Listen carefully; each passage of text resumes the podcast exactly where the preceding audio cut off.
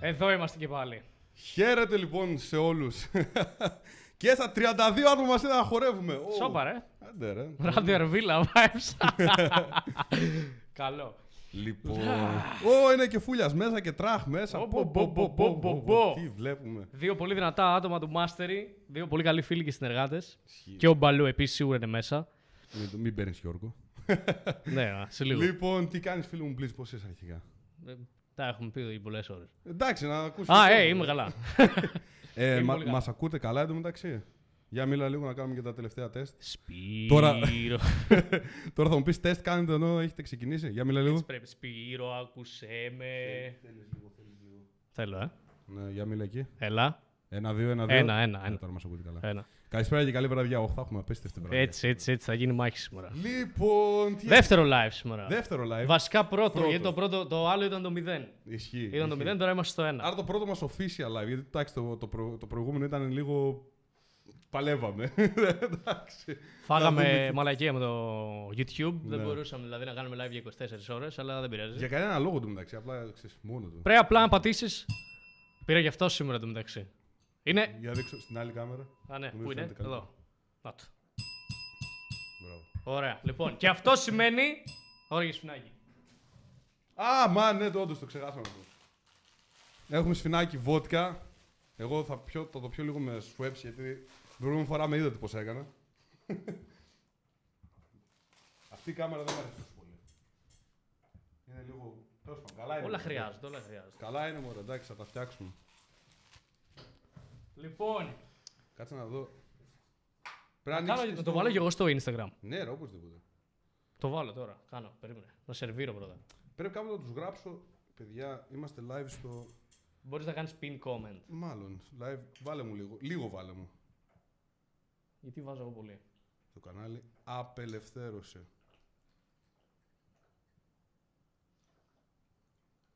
Λοιπόν. Στο Instagram ξέρω σίγουρα γίνεται. Άμα έχεις κι εσύ κάποιο ποτό εκεί πέρα, πιες το. Πιες ό,τι έχεις. Α, δεν μπορώ να το κάνω πίν, αν είναι δυνατόν. Δεν πειράζει. Λοιπόν, γεια μας. Α, κάτσα βάλω λίγο, περίμενε. Δεν μπορώ, ρε, περίμενε. Έλα. Ναι, μέσα βάλω, όχι απ' έξω. Έκανα λίγο χαμό εδώ. Έλα, λοιπόν, για το γεια καλός. μα. Γεια και σε εσάς. Πάμε για αρχή. Αυτή είναι η αρχή, πρώτο live στην υγεία μας. Μμμ. Τώρα ναι, ρε, φίλε.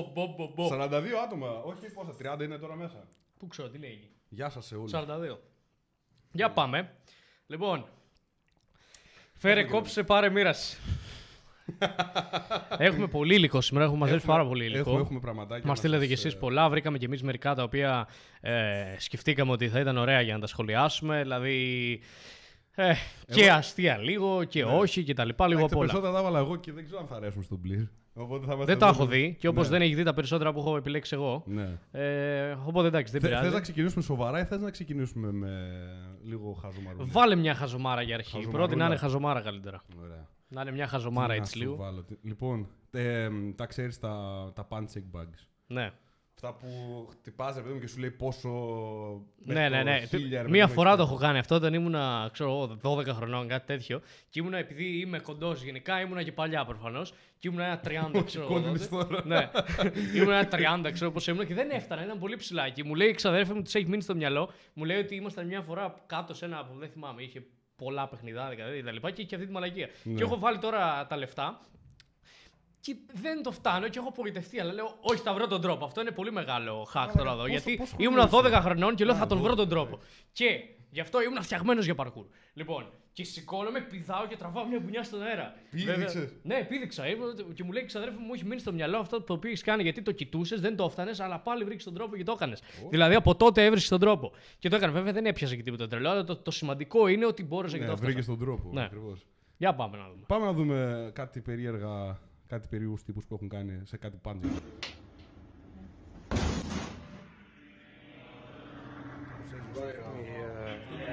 Um tiro mesmo, último tiro. Caralho, mano.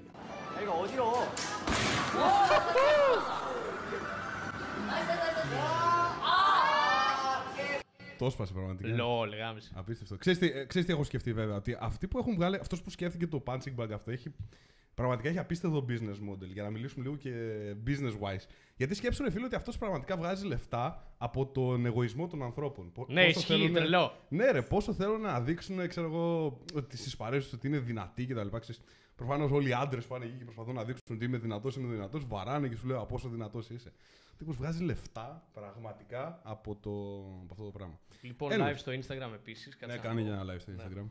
By the way, προφανώς εσείς που μας παρακολουθείτε, εσείς που μας παρακολουθείτε, μπορείτε να μας αφήσετε οτιδήποτε ερώτηση μπορεί να έχεις, είτε να έχει να κάνει με, την, ε, με τη ζωή σου, με την κατάσταση στην οποία περνάς, πώς μπορούμε εμείς να σε βοηθήσουμε. Θέλουμε να κάνουμε συζητήσεις σε αυτό το, το podcast, live, ε, whatever, ό,τι και να, να το λέει ο καθένας. Αλλά ναι, στείλε μας την, ε, την ερώτησή σου, την κατάστασή σου, είτε έχει να κάνει με business, είτε έχει να κάνει με την ψυχολογία σου, είτε έχει να κάνει με fitness, είτε έχει να κάνει με cryptos, με whatever ε, μπορεί να έχεις Με σκεφτεί. κρύπτο να μην κάνεις ή κάντε και κράτη γιατί στο μέλλον θα φέρουμε πολλούς ειδικούς.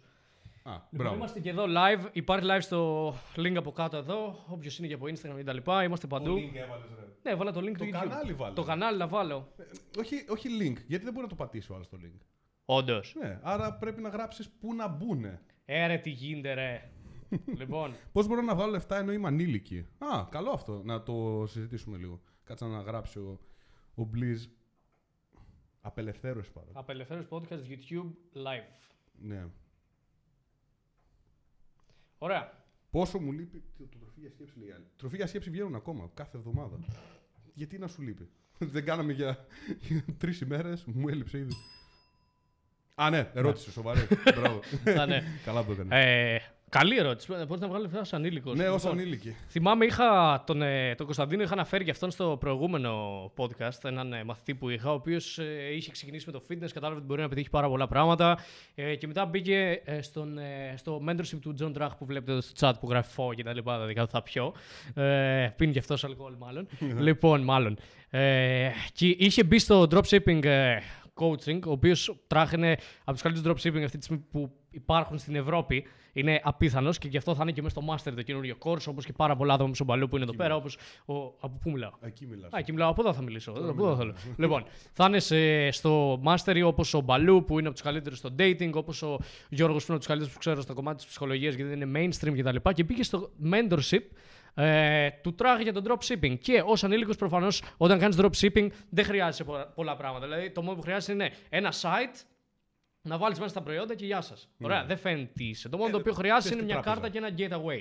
Τώρα, σου είπα τι έκανε το μεταξύ. Ναι, ναι. Έκανε Photoshop την ταυτότητά του. Προφανώς δεν ξέρουμε, δεν λέμε επίθετο κτλ. Λέμε απλά ένα όνομα το οποίο δεν ξέρουμε κιόλας αν είναι αυτό το όνομα γιατί πάντα λέω άκυρα ονόματα.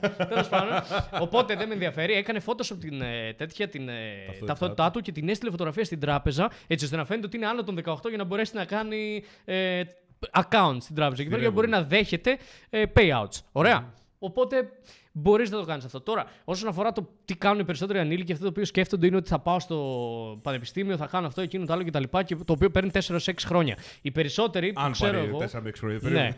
Κάτσε. Οι περισσότεροι που ξέρω εγώ δυστυχώς είναι πάρα πολύ σημαντικό αυτό το οποίο λέω. Μπορεί να είναι άσχημο να ακούει, δεν μπορεί οι περισσότεροι να μην συμφωνούν, αλλά οι περισσότεροι που ξέρω αυτή τη στιγμή, οι οποίοι έχουν τελειώσει το πανεπιστήμιο ή έχουν τελειώσει κάποια σχολεία, αυτή τη στιγμή ψάχνουν για δουλειά ή δουλεύουν σε κάποια, ε, σε κάποια μέρος της εστίασης. Πολύ σπάνια κάποιος θα βρει ε, στον τομέα του δουλειά. Και τι γίνεται ουσιαστικά, άμα πας για μια δουλειά. Αυτό το λέγαμε πριν από λίγο. Πας για μια δουλειά. Ωραία, τι συμβαίνει; Σου λένε έχεις ε, πτυχίο. Γιατί να έχω πτυχίο; Είμαι πάρα πολύ καλός στη δουλειά μου. Είμαι, θέλω, είμαι εδώ. Αντί για 4 χρόνια να πάω στη σχολή μου, ήρθα εδώ. Είμαι 20 χρονών για να μαζέψω εμπειρία και αντί 4 χρόνια να πάω να μαθαίνω κάτι το οποίο ίσως και να μην με ενδιαφέρει, γιατί κατά 90% των περιπτώσεων ακούς άτομα να σου λένε ε, Θέλω να πάω Θεσσαλονίκη. Εκεί.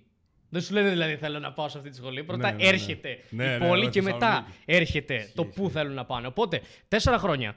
Οι περισσότεροι αυτό το οποίο κάνουν, που τους ξέρω κιόλας. Δηλαδή, μου έρχονται στο μυαλό άτομα συνέχεια τώρα. Πηδάνε στο μυαλό μου και τρελαίνουν το μυαλό μου. Οι περισσότεροι αυτό το οποίο κάνουν είναι πάνε κάπου, φεύγουν από τους γονείς τους και είναι έτοιμοι να τα γαμίσουν τη μάνα όλα. Και βγαίνουν κάθε Παρασκευή και Σάββατο, γίνονται Ναι, σκατά ναι, με ναι. τα λεφτά των γονιών τους, κάνουν Πίνουν ναρκωτικά άπειρα, ναι. και κάνουν τα πάντα και απλά τέσσερα χρόνια ουσιαστικά αυτό το οποίο κάνουν είναι να κοροϊδεύουν.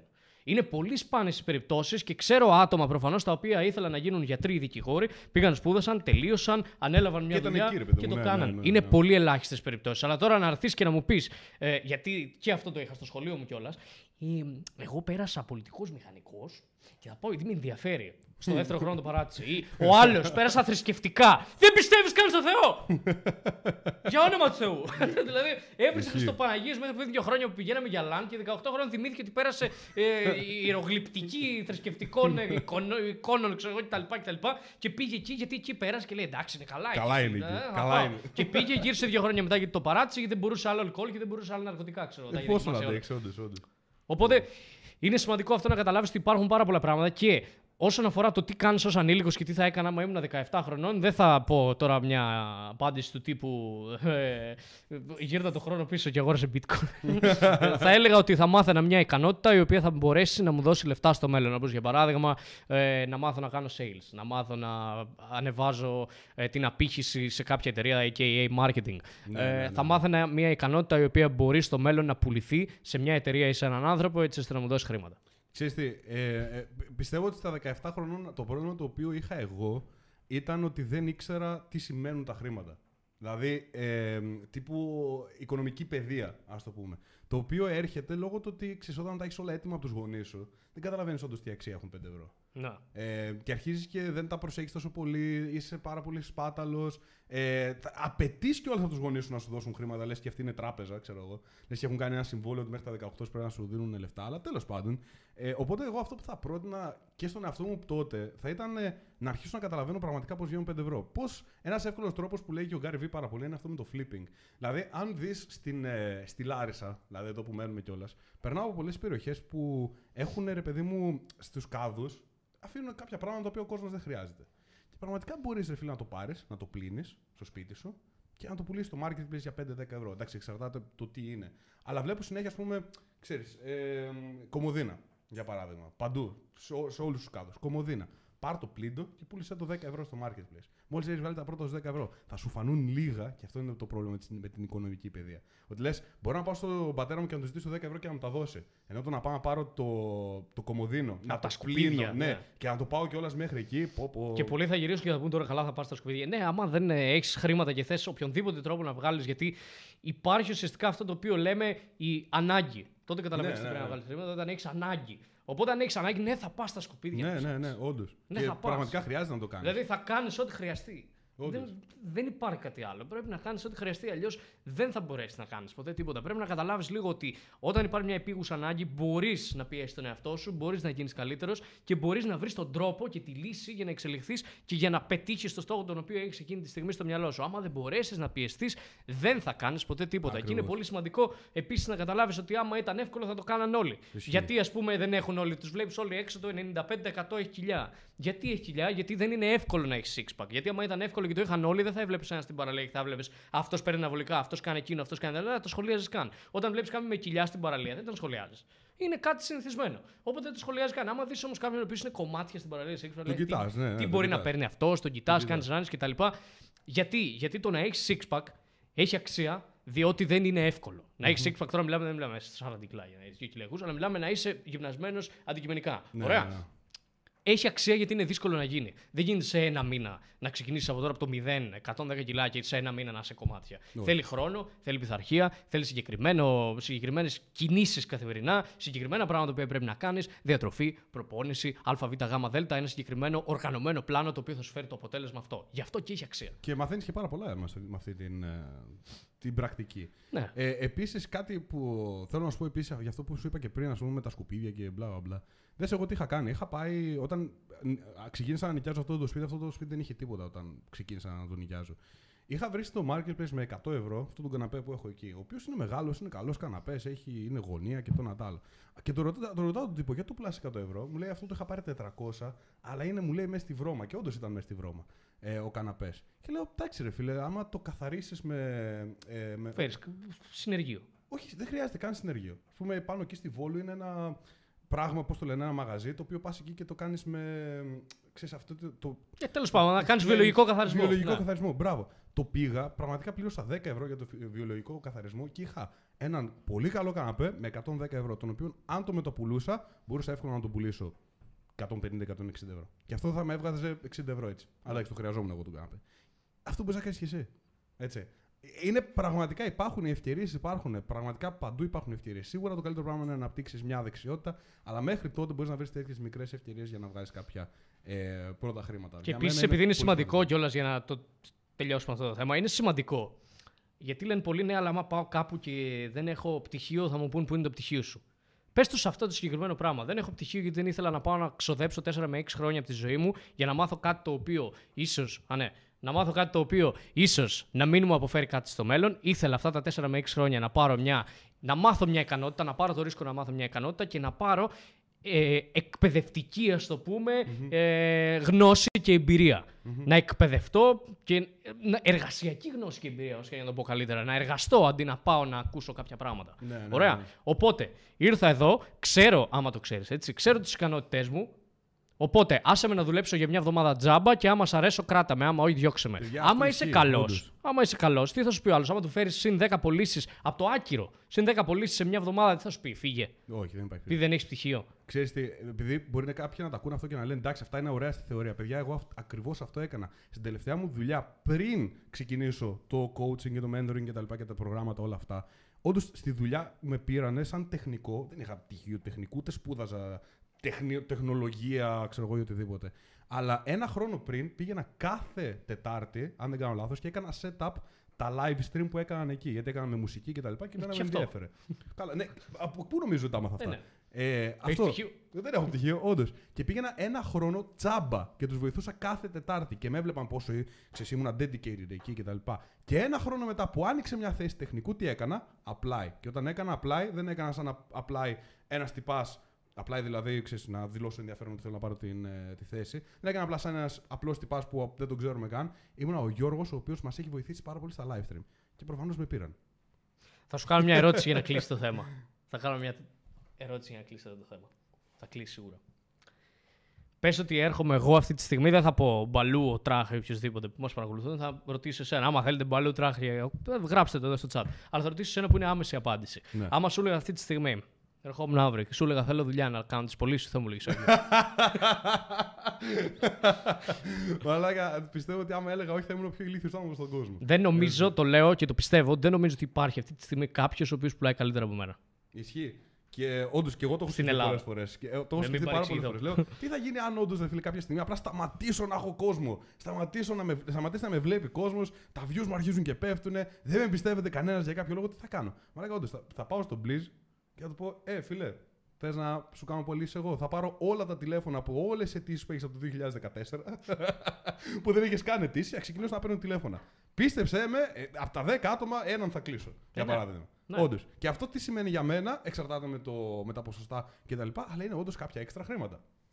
Δε, πραγματικά είναι, είναι τόσο απλό. Και αυτό γιατί έχω αναπτύξει τη δεξιότητα μέσα στα στα τελευταία τρία χρόνια της, των πωλήσεων, της ψυχολογίας και όλα αυτά τα πράγματα. Και είναι σημαντικό γιατί δεν, δεν, δεν μπορείς να μάθεις πουθενά sales.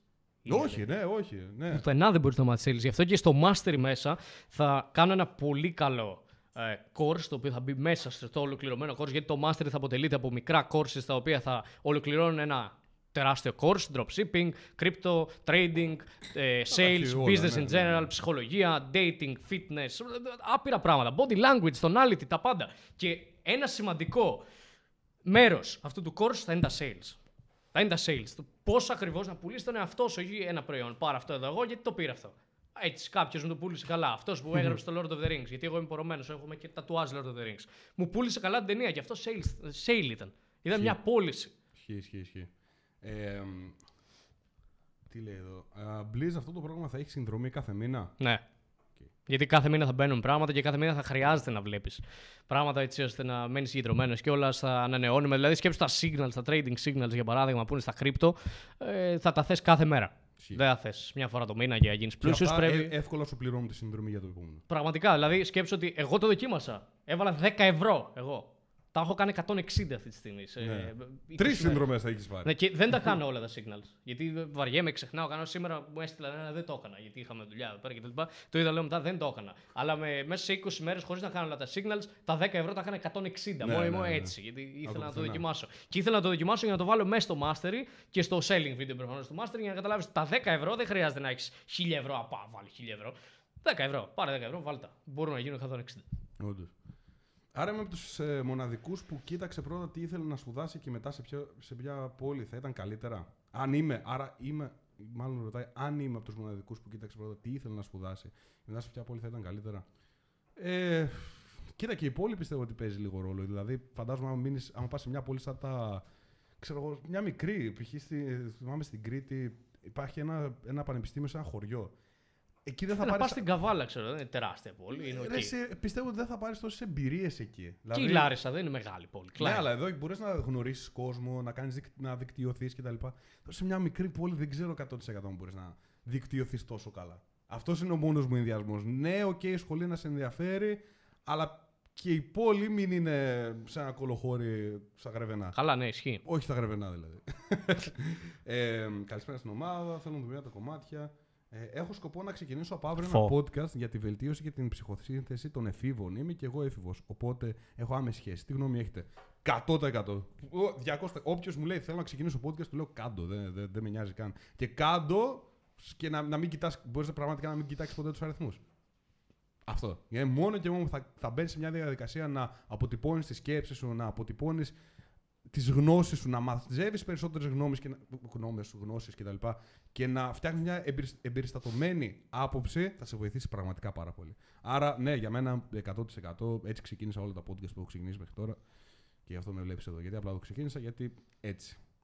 Και εγώ όταν είπαμε να κάνουμε το podcast, λέω πάμε να κάνουμε podcast. Ναι, Klein Man. και επίσης, όσο κάνουμε το podcast, δηλαδή δεν με νοιάζει να έχουμε και δύο άτομα που πάλι θα μιλούσα. Γιατί μπορώ να μιλήσω και μόνος, δεν με νοιάζει. Αν με βάλεις σε μια γωνία χωρίς τίποτα, χωρίς context, καν μπορείς να πιάσω ένα θέμα και μιλάω για μια ώρα. Ναι. Το θέμα είναι ότι παίρνω αυτό το υλικό από τα, από τα podcast, το παίρνουμε, ο editor κάνει το edit, το ποστάραμε στο TikTok. Κα, κάντε εσύ, κάντε εσύ. Δεν χρειάζεται Ναι. να έχει editor. Κάντε Ναι. εσύ, πραγματικά. Το ποστάρεις στο TikTok, στο Instagram, στο YouTube και όλα αυτά γενικά πλέον όσο περνάει ο καιρός, όλο και λιγότερο δίνει ο κόσμος σημασία σε μεγάλα βίντεο. Δηλαδή Ναι, βλέπει ναι, ναι, όλο ισχύει. shorts, reels, είσαι όλη την ώρα έτσι κλακ, κλακ, κλακ, κλακ, κλακ, κλακ, κλακ, όλη την ώρα. Οπότε τα ποστάρεις εκεί και πάνε viral πάρα πολύ εύκολα. Δηλαδή, ναι. εγώ είχα 2 και εκατομμύρια views στο TikTok και ξεκίνησα να τα κάνω τώρα. Όντως, όντως.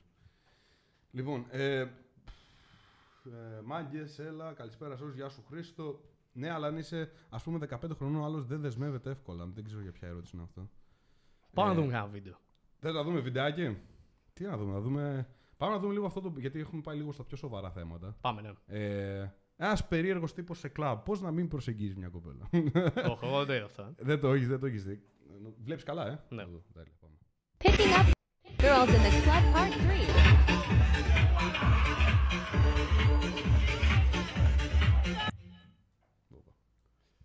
Ναι. Θα το ξαναδούμε. Ναι. Picking up girls in the club part 3. Δεν θα δούμε. Και Είναι σε φάση πραγματικά. Τι. Α, Οκ. Σίγουρα α, don't do that. 100%. Και μπορείς να καταλάβεις ποιο είναι το πρόβλημα εδώ με, το, με τον τύπο. Δεν θέλω καν να το σχολιάσω. είναι. Δεν θέλω να το σχολιάσουμε. Ξέρετε, όντως βγάζει λίγο νόημα γιατί κάποιοι άνθρωποι όντως νομίζουν ότι αυτός είναι καλός τρόπος να προσεγγίσει μια κοπέλα να το παίξει τρελάκιας. Ε, Βλέπεις Πώς; ότι το έκανε. Πώς είναι καλός τρόπος, πώς μπορεί να είναι Ε, καλός σου λέει ότι α, είμαι, έχω fun, ξέρω εγώ. Είναι, έχει πλάκα αυτό που κάνω αυτή τη στιγμή. Δεν ξέρω εγώ, ο μόνος τρόπος που θα μπορούσα να το κάνω. Δεν θα μπορούσα, αλλά ο μόνος τρόπος που θα μπορούσα να το κάνω αυτό και να πω ότι.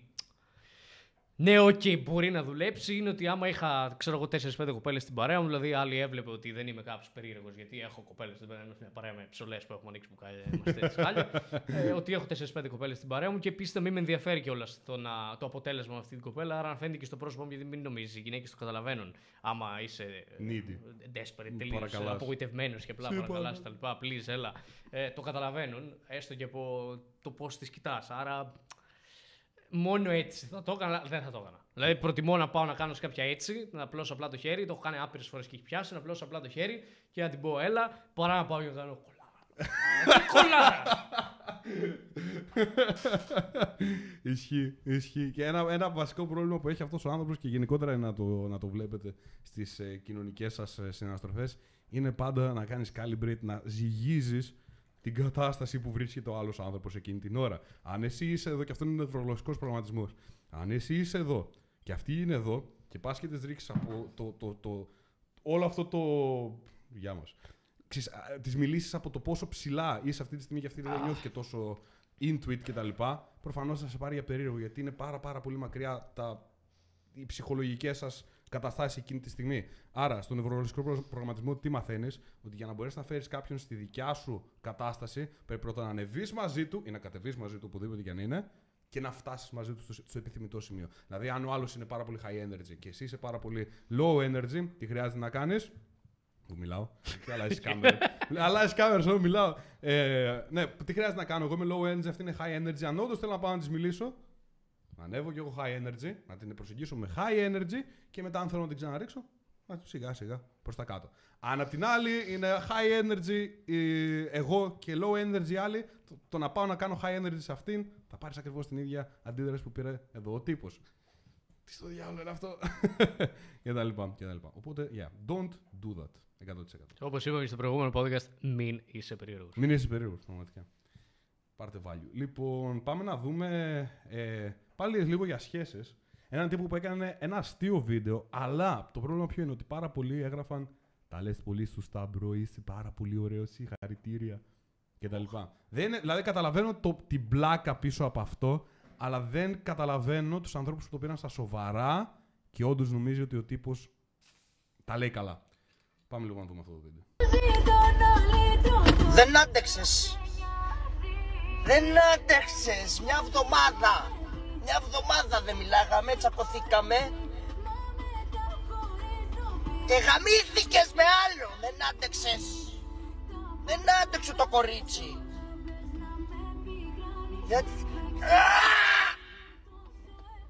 Δεν άντεξες. Χαμό! Χαμό!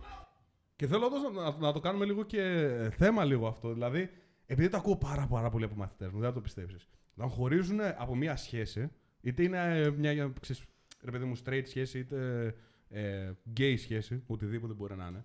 Okay. Είτε άμφ- α- άφιλη σχέση, whatever. Έχουν για κάποιο λόγο ένα expectation από τον άλλον άνθρωπο, μια προσδοκία ότι για τον πρώτο καιρό απαγορεύεται να κάνεις κάτι με κάποιον άλλον άνθρωπο. Κάτσε να ετοιμάσω, έχουμε έκπληξη εδώ πέρα. Ε, μετά, μετά την έκπληξη, μετά. Ναι, μετά. Α, αυτό, ε, εσύ, ε, εσύ τι έχεις να μας πεις για αυτό; Κοίτα, όταν λες ότι έχεις μία μονογαμική σχέση, έχεις μία Χώρισες. μονογαμική σχέση. Χώρισες. Ότι πρέπει να υπάρχει αυτό το cool down period, ξέρω εγώ, για ένα χρόνο να μην κάνεις κάτι με κάποιον άλλον. Α, κοίτα. Καλός ή κακός, ως άντρας, δεν σκέφτεσαι. Θέλω να πω την αλήθεια εδώ τώρα. Ωραία, αυτή είναι η αλήθεια που θα ακούσεις τώρα. Okay. Α, ναι. Έκλεισε η κάμερα. Πρέπει να πάω να πατήσω τέτοιο πήγαινε. Μιλάω, λέω την αλήθεια εγώ. λοιπόν, κύριος παραγωγός, λείπει σήμερα. Λοιπόν, ως άντρας, δεν σκέφτεσαι καλός ή κακό. Λες ότι βασικά κακός, μόνο κακό. Λες ότι χώρισα, άρα τώρα ήρθε η ώρα να τα γαμίσω στη μάνα και βγαίνω έξω σε κλαμπ, κάνω από εδώ, κάνω από εκεί και ε, δεν, ε, όποια βρω και μπορεί να πληρώσει κιόλας να πας με κάποια κλπ. κλπ. Τι συμβαίνει όμως με αυτό; Καταλαβαίνεις όταν πας με κάποια ή και αν μην πας με κάποια, καταλαβαίνεις ότι αυτό το κάνεις από αντίδραση γιατί δεν τα έχεις καλά με τον εαυτό σου. Ωραία, γιατί κατά 99% συμβαίνει αυτό το πράγμα. Τώρα, άμα πας με κάποια κιόλας, νιώθεις ακόμα χειρότερα. Γιατί πολύ απλά λες δεν ήταν όπως πριν και τι κάνω αυτή τη στιγμή κτλ. κτλ. Τώρα μιλάμε για κάποιον ο οποίος είναι, ε, ξέρεις, είχε μια σχέση Ναι. χρόνια και ήταν, είχε γνωρίσει τρει-τέσσερι γυναίκες στη ζωή του κτλ. Και πολύ απλά το κάνεις από αντίδραση αυτό το πράγμα. Αν πας με κάποια κιόλας, απογοητεύει ακόμα περισσότερο, πέφτεις πάρα πολύ ακόμα και μετά από κανένα μήνα αρχίζεις και σκέφτεσαι την πρώην σου. Γιατί το σεξ δεν είναι τόσο καλό όσο είναι Ναι, να κάνουμε ένα γιατί break. εξαρτιέσαι μόνο και μόνο από αυτό. Ενώ η γυναίκα εξαρτιέται από τα συναισθήματα. Οπότε, αν μια γυναίκα είναι πραγματικά ερωτευμένη και αγαπάει κάποιον, αυτό το οποίο κάνει είναι ότι όταν χωρίζει, κάθεται στο σπίτι της, κλαίει, φωνάζει, στεναχωριέται. Έτσι, κανονικά, χωρίς να πίνει μπουκάλια με τους φίλους κτλ. Τώρα μιλάμε αν είναι ερωτευμένη, Κάποιοι, ξαναλέω. κάποιοι, ναι, όταν, κάποιοι. είναι, όταν είναι ερωτευμένη, ξαναλέω, και αγαπάει αυτόν που έχει στη σχέση, κάθεται, καταλαβαίνει το συνέστημα το οποίο νιώθει, καταλαβαίνει τα λάθη τα οποία έκανε στη σχέση, καταλαβαίνει τα λάθη τα οποία έκανε όσο πήγαινε προς τη σχέση και πράγματα τα οποία πρέπει στο μέλλον να προσέξεις σε μια μελλοντική σχέση και μετά από ένα μήνα είναι καινούρια. Και δεν σε σκέφτεται, σε ξεχνάει μετά από ένα μήνα, δύο μήνες. Γιατί έχει καταλάβει τι ακριβώς έγινε, έχει καταλάβει το, τα λάθη της και είναι OK με τον εαυτό της. Και εσύ το μόνο το οποίο κάνεις σαν άντρας είναι απλά να, θες, να λες: Πάω να γαμήσω άλλη. Ναι, α, οκ. Αυτό είναι όμως η, η πρώτη αντίδραση του κάθε άντρα. Πραγματικά ναι, είναι ναι, απίστευτο αυτό το πράγμα. Ότι όντως ε, θεωρώ ότι οι γυναίκες το ξεπερνάνε πολύ, πε- πολύ πιο γρήγορα λόγω του ότι δεν παίρνουν αυτό το, το, το δρόμο της αποφυγής. Okay. Γιατί είναι λίγο περισσότερο. Πάλι, όχι όλες οι γυναίκες ότι είναι έτσι και όλοι οι άντρες είναι το αντίθετο και μπλα μπλα. μπλα. Απλά όντως το βλέπω σαν ένα trend, ρε παιδί μου. Όντως οι περισσότεροι άντρες είναι λίγο σε φάση ότι ξέρεις τι χώρε, πάω να γαμήσω άλλες, μπλα μπλα μπλα μπλα. Και τελικά επειδή καταλαβαίνουν ότι παίρνουν ένα χρόνο, ρε παιδί μου, κάποιο συγκεκριμένο χρόνο μέχρι να κάνουν κα- σεξ με κάποια, με κάποια άλλη κοπέλα. Και όταν κάνουν σεξ με αυτή την ε, καινούργια κοπέλα, καταλαβαίνουν ότι δεν τους γέμισε το κενό που τους άφησε η προηγούμενη κοπέλα και πέφτουν σε κατάρρευση. Αυτό το έπαθα εγώ και με γάμισε. Και το ξαναέκανα και το ξαναέκανα και το ξαναέκανα μέχρι να βρω αυτή τη μία. Και η αλήθεια σου λέω, δεν βρέθηκε ποτέ αυτή η μία. Και είναι, είναι όντως τρελό. Τέλος πάντων. Ε, Έπρεπε να το δω νωρίτερα αυτό, δεν ξέρω πώς γίνεται. δεν ξέρεις πώς δουλεύει. Όχι. Επαγγελματίες Θα αφήσουμε streamers. για την Πέμπτη. Το Παναγία μου. Τι Θα λέει έρθει ο εδώ; κύριος παραγωγό. Αλλά είναι καλό, οπότε όχι. Θα τα αφήσω για την Πέμπτη γιατί πρέπει να σε δω την Πέμπτη να το δεις. Είναι φοβερό. Ισχύει. Θα πας γι- πλάκα. γίνει Οπότε ένα όχι, δεν θα, boomer. δεν θα προσπαθήσω καν να τα ανοίξω σήμερα. Ε, α, κάτσε, μια, προ- μια ερώτηση από το προηγούμενο, την προηγούμενη συζήτηση που είχαμε. Αν όμως δω ότι δεν με εμπνέουν τα sales, επειδή θέλω να κάνω κάτι που μου, ε, να έχω άμεση επικοινωνία με άλλους, σε αυτήν την ηλικία μπορώ να βρω κάτι. Η sales επι- επικοινωνία. Τα sales είναι κυρίως επικοινωνία. Πρέπει να επικοινωνήσεις την αξία την οποία έχεις να δώσεις σε έναν άνθρωπο έτσι ώστε να Πλάκα μου αγοράσεις. κάνεις. Όλα είναι Sales sales. που πουλάς. Βασικά, ας το πάρουμε από την καθημερινότητα. Ο φίλος σου είναι φίλος σου, ενώ φιλικά φίλο έτσι. Είναι φίλος σου γιατί του πούλησες τον εαυτό σου. Ωραία. Πούλησες το πόσο καλά περνάτε μαζί, χωρίς να το καταλαβει Όλα είναι πόλης στη ζωή. Ο ερωτικός σύντροφος είναι μαζί σου γιατί του πούλησες το πόσο ωραία είναι να είσαι μαζί του, χωρίς να το καταλάβεις. Όλα επικοινωνούνται μέσα των sales. Επικοινωνείς το πόσο αξία έχεις και η αξία η οποία έχεις κολλάει με την αξία κάποιου άλλου και είστε μαζί είτε φιλικά είτε ερωτικά. Άρα, οτιδήποτε κάνεις στη ζωή είναι πώληση. Είσαι εδώ αυτή τη στιγμή και μας ακούς γιατί σου πουλήσαμε υποσυνείδητα από κάτω ότι πρέπει Ότι να είσαι αξίζει εδώ. να- ναι. ναι, αξίζει να Οπότε επενδύσεις το όλα χρόνο είναι σου εδώ. πώληση και η πώληση έχει άμεση επαφή με τον κόσμο είτε έμεση. Υπάρχουν και τα δύο. Και θεωρώ ότι όντως είναι ένα από τα, πιο, από, τα, από τα skills τα οποία θα σου δίνουν λεφτά για πάντα. Γιατί έχει, έχει να κάνει ακόμα και wage job να έχεις, δηλαδή να, με μισθό κτλ. κτλ. Πάλι το πώς θα δώσεις τον εαυτό σου, ρε παιδί μου, στο. Τι, τι πάτησες; Τίποτα. Α, φοβήθηκα. Ε, το πώς θα παρουσιάσει τον εαυτό σου στην. ε, στην, ξέρεις, στην, στην το interview, ρε παιδί μου, στην ε, Συνέντευξη. στην συνέντευξη δουλειάς, εργασίας. Πάλι έχει άμεσο ρόλο με το αν ξέρεις να επικοινωνείς κτλ. κτλ. Αναπτύσσει τα επικοινωνιακά σου skills. Οπότε ναι, ήρθα τζίμα, αλλά δεν μπορούσα να το χάσω στο σημερινό Σταυρουλάκης. καλύτερο συνδυασμός. Μεγάλος. Μεγάλος. Θέλουμε guest Μιχάλη Μπαλού. Εννοείται. Έλα, ρε Μιχάλη. Πότε είναι 24 είναι το σεμινάριο του Μπαλού. Πας στο προφίλ του, κλείνεις τη θέση σου από όπου και να είσαι. Μπαίνεις, πας στο σεμινάριο της Θεσσαλονίκης. Θα είμαστε και εγώ και ο Γιώργος. Εγώ τι ώρα ξυπνήσω, ο Γιώργο. Έχω μια σημαντική δουλειά εκείνη την ημέρα. Κατά 99% το πρωί. Οπότε μόλις τελειώσω από τη δουλειά, δεν λέμε ακόμα τι είναι. Θα το δείτε, θα δείτε τα story εκείνης της ημέρας, αν όλα πάνε καλά. Έχω μια σημαντική δουλειά εκείνη την ημέρα. Οπότε μόλις τελειώσω θα έρθω και εγώ. Αλλά θα είμαστε και οι δύο στο QA. Οπότε αξίζει πάρα πολύ να έρθεις. Και οι τρεις. Ναι, ναι, και οι δύο εννοώ εμείς. Ναι, ναι, Ο ναι. Μπαλού προφανώς θα έρθει. Θα φύγει από το σεμινάριο όταν θα μείνουμε εμείς. Δικό του σεμινάριο, φεύγω. Έτσι. Ε, αξίζει πάρα πολύ να πας στο σεμινάριο του Μπαλού. Πας στο προφίλ του, βλέπεις ε, τις λεπτομέρειες του σεμιναρίου. Πότε είναι και τα λοιπά. Νομίζω είναι 24, ε. 24 του μηνό Σάββατο, Θεσσαλονίκη. Οπότε κλείνει τη θέση σου και θα χαρούμε πολύ να σε δούμε και εσένα εκεί πέρα, να τα πούμε και από κοντά. Ε, αλλά εννοείται θα έρθει, θα έρθει. Η ίδια ημερομηνία νομίζω είναι 26 πέφτει Δευτέρα μετά. Ναι. 26 πέφτει Δευτέρα θα έχουμε 26. Ετοιμάζουμε βόμβα. Μιχάλη Μπαλού εδώ και Τζον Τράχ εδώ πέρα. Να γνωρίσετε και τον Τράχ. Στο Q&A θα φύγω, θα σας αφήσω, λέει ο Μπαλού. Τέλεια. ε, ε, θα είναι εδώ ο Μιχάλης Μπαλού, θα είναι και Τράχ, θα κάνουμε φοβερό podcast και στο μέλλον θα φέρουμε και άλλους συνεργάτες και άλλους φίλους και θα μάθετε πάρα πολλά πράγματα. Αυτό παίζει να το κάνουμε 4 ώρες podcast πάντω. Καλά, ναι. Θα είναι τρελό. Την προηγούμενη φορά, δηλαδή ήδη είχε περάσει, έχουν περάσει 36 λεπτά αυτή τη στιγμή. Όντως. Και μιλάμε. Ε, την προηγούμενη φορά ήμασταν εδώ, λέμε Α, μια ώρα, έτσι λίγο την επεισόδιο 0. Ήμασταν εδώ μια ώρα και 40 λεπτά. Δηλαδή, εγώ το απολαμβάνω πάρα πολύ. Και σου λέω και αυτή τη στιγμή έχουμε 51 άτομα. Εγώ την πρώτη φορά λέω θα έχουμε 10 άτομα, ξέρω εγώ. Αλλά και 10 άτομα να έχουμε και κανένα να μην είχαμε πάλι θα το έκανα. Γιατί μένει το recording και το recording θα το δουν 3 άτομα, 5 άτομα, 10 άτομα. Κάποιος θα το δει. κάποιος θα το Κανένας. ακούσει. Δεν Ε, και πειράζει. εντάξει, κάποιος θα το δει. Κάποια στιγμή κάποιος θα το δει. Τέσσερα μικρόφωνα βρείτε, θα βρούμε. Rap the fit, Μιχάλη Τσιπαλού. Έτσι. Θα κάνουμε και rap the fit. Ναι, μάλλον θα βρούμε τέσσερα μικρόφωνα. Φέρε εσύ από το σπίτι. Όποιος έρθει, θα φέρει. Α πάρω και μικρόφωνα. Όποιος έρχεται φέρνει και μικρόφωνο. Έχω το καλύτερο μικρόφωνο που κυκλοφορεί αυτή τη στιγμή. Rode εδώ, για σπάρω και σε Καλά, ένα. ηρέμησε, ηρέμησε. Το Περίμενε. καλύτερο, αυτό μου, αυτό μου πούλησες. Εγώ σου είπα ότι άλλα είναι τα καλύτερα. Αυτό μου είπες ότι είναι το καλύτερο, γι' αυτό το πήραμε. Υπάρχουν και πιο ακριβά που είναι καλύτερα. Ε, άρα αυτά άλλα θα Στο πάρω. price range είναι, το συγκεκριμένο είναι μια χαρά τέλειο. Δεν κατάλαβα. Μου πούλησε ότι αυτό είναι το καλύτερο. Μου το Ε, πούλησε. εντάξει, θα με πάρω έκανες- άλλη φορά, θα με δω. χειραγώγησες Πιο στο να μετά θα αγοράσω πάρω. αυτό το Πιο μικρόφωνο. μετά τα καλύτερα. Πιο Με δεν- χειραγώγησες. δεν Αυτή τη νιώθω στιγμή καλά νιώθω κι εγώ. χρησιμοποιημένη. Δεν νιώθω κι εγώ καλά να σου το πουλήσω. Το, Εντάξει, θα το πάρουμε high άλλο. end ακόμα. Τότε ναι. τράχ θα πάρεις εσύ αυτό. Θα πάρεις αυτό γιατί δεν είναι το καλύτερο και θα πάρω εγώ το καλύτερο. Λοιπόν, ε, πάμε να δούμε κάτι αστείο. Πάμε να δούμε ε, έναν παπά που τραγουδάει. Ναι, οκ, το ξέρω, αστείο. Αλλά πά- πάμε να δούμε αυτό το βιντεάκι.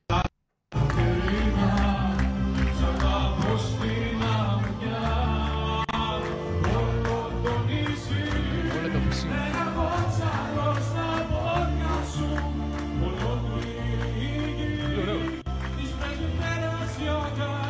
Πρεσβυτέρας, ε. Ο... Ωραίος. Playback. Και ο ίδιος, ο... όχι δεν ήταν playback, Α. ο ίδιος ξα- το ξαναέκανε και ράπαρε αυτή τη φορά. όχι δεν είναι αυτό, λάθος είναι αυτό. Α, δεν το έβαλα, κάτσε ρε. Λάθος βίντεο έβαλα. Κάτσε το βάλω τώρα, περίμενε. Πού είναι αυτό που τραγουδάει ο παπάς; Πού ξέρω, εσύ το έχεις. Ω, τι έκανα. Εσύ παραγωγός εκεί, εγώ εδώ. Ορίστε. Α, να το ρε. Ωραία, για πάμε. Έλα.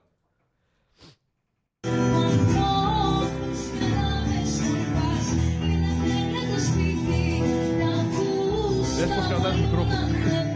Περίμενε.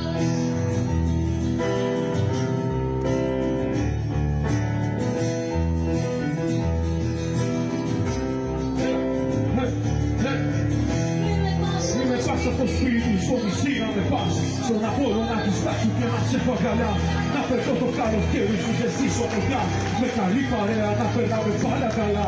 Στον τυπίο προδρόμου το ναό θα να πω Οι προσευχές μας θα φτάσουν το ψηλά στο Θεό Θέλω τσάχικα σου χέρια να κρατώ προσεκτά.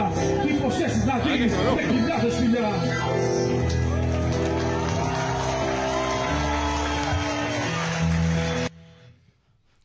Εγώ θα παρατούσα την καριέρα σου ιερέας, θα γινόμουν ράπερ. Φίλε, έχει ωραίο φλόγι. Λέει ο Τόλισα, ανάψτε το μπλε φως. Το ξεχάσαμε σήμερα. Ω, Είναι εκεί πίσω. ω. Σωστό. Ναι, ισχύει. Τόλις πολύ σωστός. Πού το έχω; Α, τώρα πού το έχω; Α, το έχω εκεί πίσω. Περιμένετε ένα δευτερόλεπτο. Περιμένετε, είναι αξίζει. Μίλα τους, μίλα τους λίγο. Λοιπόν, θα σας πω μια ιστορία. Ένα παραμύθι. Αυτός παίζει να είναι ένας που ήταν παλιά ράπερ και έγινε παπάς no joke, λέει ο Μπαλού. Λολ. Εγώ δεν ξέρω αν θα μπορούσα να γίνω ράπερ. Νομίζω πως όχι. Αλλά θα μπορούσα να γίνω τράπερ. Γιατί παίζεις μουσική από πίσω, εσύ απλά μιλάς και μετά απλά βάζεις το autotune και λέγεσαι τράπερ. Οπότε θα μπορούσα να γίνω τράπερ πάρα πολύ εύκολα. Αχ, Κύριε Παραγωγέ, κύριε Παραγωγέ, αν μπορείτε να πατήσετε παρακαλώ. λίγο το... Έτοιμο, πού είναι; Να το, εδώ είναι. Ανοίγω. Για ανοίξτε. Οπ, Οπ. ορίστε. Α, εδώ είμαστε. Και αστυνομία. Ωραία. Ε, Έτοιμο για τον μπλε φως. ξέρεις, πάντως, να, να πω και κάτι τώρα, όντως για αυτό το βίντεο. Πραγματικά, εγώ τον, αυτόν τον παπά τον αγάπησα. Τι ξέρεις, τι σκέφτηκα. Λέω, με το που το είδα αυτό το βίντεο, λέω, ε, κάνει αυτό το πράγμα που ρε φίλε, οκ, δεν το κάνει κανένας, αλλά έτσι ξέρεις τι. Κάνει αυτό που λέμε το connection με τους πιο νέους ανθρώπους και ίσως ρε παιδί μου να αρχίσουν να καταλαβαίνουν ότι ξέρεις τι, οι παπάδες δεν είναι όλοι ξέρεις, βαρετοί και μπλα μπλα, μπλα. Είναι λίγο πιο. είναι cool, είναι chill. Και λέω, ξέρεις τι, αυτός τώρα που έκανε αυτό το πράγμα θα πάει στην κόλαση. Όχι. Αλλά κάνει, εγώ θεωρώ ότι όντως κάνει και καλό. Γιατί είδες τα παιδάκια εκεί μπροστά που ήταν, ήταν έτσι εδώ. Στο, στο βίντεο. Ε, Αρχίζουν να, ξέρεις, να είναι λίγο πιο ξέρεις, στην κοινωνία μας το σήμερα. Να μην Κοίτα, είναι όλο τόσο- αυτό το οποίο συμβαίνει, εγώ γενικά δεν ξέρω αν θα. Δεν, δεν- δεν πρέπει να το σχολιάσω, γιατί δεν είναι σωστό να σχολιάσει τέτοια πράγματα. Ο καθένας πιστεύει ότι θέλει. Αλλά εγώ πιστεύω ότι εφόσον είσαι καλός άνθρωπος, εφόσον κάνεις πράγματα τα οποία έρχονται από αγάπη, έρχονται από την ψυχή σου και βοηθάς ανθρώπους και οι άνθρωποι που είναι δίπλα σου είναι χαρούμενοι κτλ. Δεν έχει σημασία το τι κάνεις που είναι σωστό προς μια συγκεκριμένη κουλτούρα. Δηλαδή, Οκ, προφανώς οι 10 εντολές είναι σημαντικές γιατί δεν πρέπει να κλέβεις, δεν πρέπει να σκοτώνεις. Είναι πράγματα κοινής λογικής. Θα σε σταματήσω. Αυτό που μου είπε ένας ε, μοναχός στη Μονή Κουδουμά που είχα πάει, ιερέας, μου είχε πει το εξής. Οι 10 εντολές ανακλήθηκαν από τον κύριο. Και άφησε μόνο μία. Αγαπάτε αλλήλους. Πολύ σωστό. Τέλος πάντων, Αυτό λέει όπως, πάρα πολλά. όπως και να έχει. Προφανώς, για να είσαι καλός άνθρωπος, δεν πρέπει να κλέβεις από κάποιον άλλον. Ρομπέντο δασών και μαλακής. Δεν πρέπει να κλέβεις όπως και να έχει. Οτιδήποτε έχει κάποιος από κάπου το πήρε από κάπου το κέρδισε. Όπως και να έχει. Το βρήκε έτοιμο, το κέρδισε από τον πατέρα του, ο οποίος ο πατέρας του κάτι έκανε και του το άφησε. Ε, άμα το έκανε ο ίδιος, είναι ακόμα καλύτερα να το δημιουργήσει ο ίδιος. Δεν πρέπει να σκοτώνεις. Ε, πρέπει να προσφέρεις αγάπη στους γύρω κλπ. κλπ. Προφανώς. Ωραία. Αλλά από εκεί και πέρα, τώρα, άμα βγει ένας ιερέας και ραπάρει όπως βγήκε ο συγκεκριμένος, εφόσον δεν βρίζει ή δεν ε, χεϊτάρει ή κακό. οτιδήποτε, Ε, ναι, όντως. προφανώς και είναι οκ. Και το θέμα είναι ότι θα πας στην κόλαση και τα λοιπά. Άμα είναι να σκεφτόμαστε ότι θα πάμε στην κόλαση και στον παράδεισο, τότε να μην ζήσουμε εδώ πέρα και να περιμένουμε απλά να είμαστε καλοί άνθρωποι να πεθάνουμε να πάμε κάπου αλλού. Εγώ πιστεύω προσωπικά ότι σε περίπτωση που. Όχι σε περίπτωση, όταν πεθάνω κάποια στιγμή, στο μέλλον, δεν ξέρω πότε θα είναι, αλλά κάποια στιγμή όλοι θα πεθάνουμε Όταν γίνει. Όλα σβήνουν. Καλός ή κακός. Όλα σβήνουν, δεν υπάρχει τίποτα. Τώρα, άμα υπάρχει παράδεισος ή κόλαση και προφανώς συνεχίσω να κάνω κάτι άλλο, υπάρχει μετενσάρκωση ή ΑΒΓ, τότε οκ, είναι ένα bonus για μένα. Τότε κάπου αλλού συνεχίζω. Αλλά δεν σκέφτομαι ότι πρέπει να είμαι καλός έτσι ώστε μετά να πάω στον παράδεισο. Ή δεν σκέφτομαι ότι, οκ, αυτή, σε αυτή τη ζωή μπορεί να μην πετύχω, αλλά υπάρχει μια άλλη ζωή. Ναι, αλλά Πρέπει να κάνω ό,τι υπάρχει τώρα, ό,τι περνάει από το χέρι μου, ό,τι καλύτερο μπορώ. Και αν υπάρχει κάτι άλλο όταν πεθάνω, τότε οκ, είναι για μένα ένα bonus, είναι κάτι έξτρα. Ναι, αλλά σκέψου ότι πώς αλλιώς θα κοντρολάρεις την κοινωνία για να τους κάνεις να είναι καλοί άνθρωποι. Μόνο αν φοβούνται. Ο φόβος είναι. Ναι, οκ. Πώς έλεγες στον Batman, fear is a tool. Ναι. Γι' αυτό μη- μην είστε χαζοί. Δηλαδή, πραγματικά δεν χρειάζεται να έρθει κάποιος Θεός για να σας πει ότι. Κοίτα, καλός ή είστε κακός καλοί γι' αυτό το άνθρωποι. λόγο έγινε και ό,τι έγινε τα τελευταία δύο χρόνια. Ναι, οκ. Γιατί ο κόσμος φοβόταν. Γι' αυτό το λόγο ο κόσμος υποτάχθηκε, έμεινε μέσα στο σπίτι του. Γι' αυτό το λόγο ο κόσμος δεν έκανε τίποτα. Γι' αυτό το λόγο πεθαίναν συγγενείς κάποιων ε, γνωστών μου σε άλλη χώρα και δεν μπορούσαν να πάνε να του δουν γιατί υπήρχαν περιορισμοί κτλ. Γιατί ο κόσμος φοβόταν. Φοβόταν είτε όντως κάποια ασθένεια η οποία υπήρχε εκεί έξω, είτε νούμερο 2 φοβόταν μην κάνει Την κάτι. κυβέρνηση. Ναι, μην κάνει κάτι το οποίο θα τους κλείσει, θα τους πάρει τα λεφτά, θα τους δώσει πρόστιμο κλπ. κλπ. Δηλαδή κάτι φοβόταν όπως και να έχει. Ναι, γι' αυτό ναι, το λόγο και προχωρήσαμε σε τόσες εκατομμύρια πλέον ηλεκτρονικές πληρωμές. Γιατί γι' αυτό το λόγο έγινε κατά κύριο, έναν από τους κύριους λόγους μάλλον, έγινε όλο αυτό. Για να προχωρήσουμε στον έλεγχο, να προχωρήσουμε στις πολλές ηλεκτρονικές πληρωμές τι οποίες γίνεται πλέον. Γιατί όπως είχα δει στατιστικά το 2021, δεν μιλάω για το 2022, το 2021, έγιναν επί 50 ηλεκτρονικές πληρωμές το πρώτο εξάμεινο του 2021 από ότι όλο το 20 συνολικά. Ε, ναι, λογικό. Γιατί, γιατί σου λέγανε, έλα εδώ, θα κάνεις το take away, θα έρθεις στο μαγαζί και δεν μπορείς να πληρώσεις με μετρητά. Ή θα έχεις προπληρωμένη την, ε, την παραγγελία σου και έρθει την παραλάβεις, θα πληρώσεις και με κάρτα. Ναι, ναι, ναι, Ή όντως. ας πούμε, μην βγεις από το σπίτι, παραγγείλε το να έρθει. Οι περισσότεροι απλά παραγγέλναν με κάρτα γιατί πολλοί δεν έχουν αντικαταβολή, ας πούμε. Και Παράδειγμα. πάλι βλέπεις πάλι όμως πόσο πολύ κοντρολάρεται ο κόσμος με το φόβο, ρε. σε. Και μένουν πίσω και. βα- Βασικά είναι τρελό γιατί ένα από, τα, α, από τις διαφημίσεις οποίες έχω στο Instagram αυτή τη στιγμή είναι για αυτό το λόγο. Δηλαδή, μιλάω για το φόβο. Και ξέρεις πόσοι άνθρωποι με έχουν στείλει ότι ξέρεις αυτό το βίντεο πραγματικά με ξύπνησε. Που δεν με είχαν δει ποτέ. Δεν είναι... κα- Και εσύ που μπορεί να με βλέπεις αυτή τη στιγμή, μπορεί να με έμαθες από, από αυτή τη διαφήμιση γιατί ξέρω πόσο πολύ ο κόσμος πονάει από το φόβο. Πονάει, κρατιέται πίσω με το, με το Είναι φόβο. σε περίπτωση που πολύ απλά ε, σε, νιώθεις μια ενόχληση στο στήθος, δεν θα πας σε καρδιολόγο. Αλλά άμα πέσεις κάτω και πονάς, έφυγα τώρα. Ναι, ναι, δηλαδή ναι. υπάρχουν και άνθρωποι σαν τον παππού μου. Α πούμε, ο παππούς μου, δόξα τω Θεώ, είναι 82-83, ζει αυτή τη στιγμή και βασιλεύει. Ο παππούς μου, άμα τον πονέσει ο κόλος λίγο, πάει να κάνει γενικές εξετάσεις αίματος. δηλαδή είναι από αυτούς τους ανθρώπους. Εγώ, άμα δεν φτάσω σε σημείο να πω ότι δεν νιώθω καθόλου να πεθαίνω, δεν θα πάω σε γιατρό με τίποτα. Είμαι, είμαι αυτή τη φάση. Και εγώ είμαι γάμισα. Ναι, δηλαδή και να πεθαίνω μπορεί να μην πάω πάλι. Ναι. Ε, Είμαι αυτής της. Έτσι λειτουργεί το μυαλό μου. Δηλαδή είναι άνθρωποι οι οποίοι αντιλαμβάνουν το φόβο διαφορετικά. Δηλαδή ο παππούς μου νιώθει αυτό και λέει: Ω, φοβάμαι, πεθαίνω. Ναι. Δεν είναι το λέω για τώρα που είναι 82. Από πάντα έτσι ήταν. Μου το έλεγαν δηλαδή οι γονείς μου κτλ. Από πάντα έτσι ήταν. Είναι ο κάθε άνθρωπος πώς λειτουργεί. Τέλος πάντων. Ε, πριν εννοούσα ότι και δωρεάν να πάω να δουλέψω π.χ. σερβιτόρα για την εμπειρία όταν είσαι ανήλικος, ο άλλος δεν θα σε δεσμευτεί. Δεν θα δεσμευτεί εύκολα. Σου λέω, άστο, άστο σερβιτόρα για τώρα που είσαι 17 χρόνων ε, και, και πιο μικρή.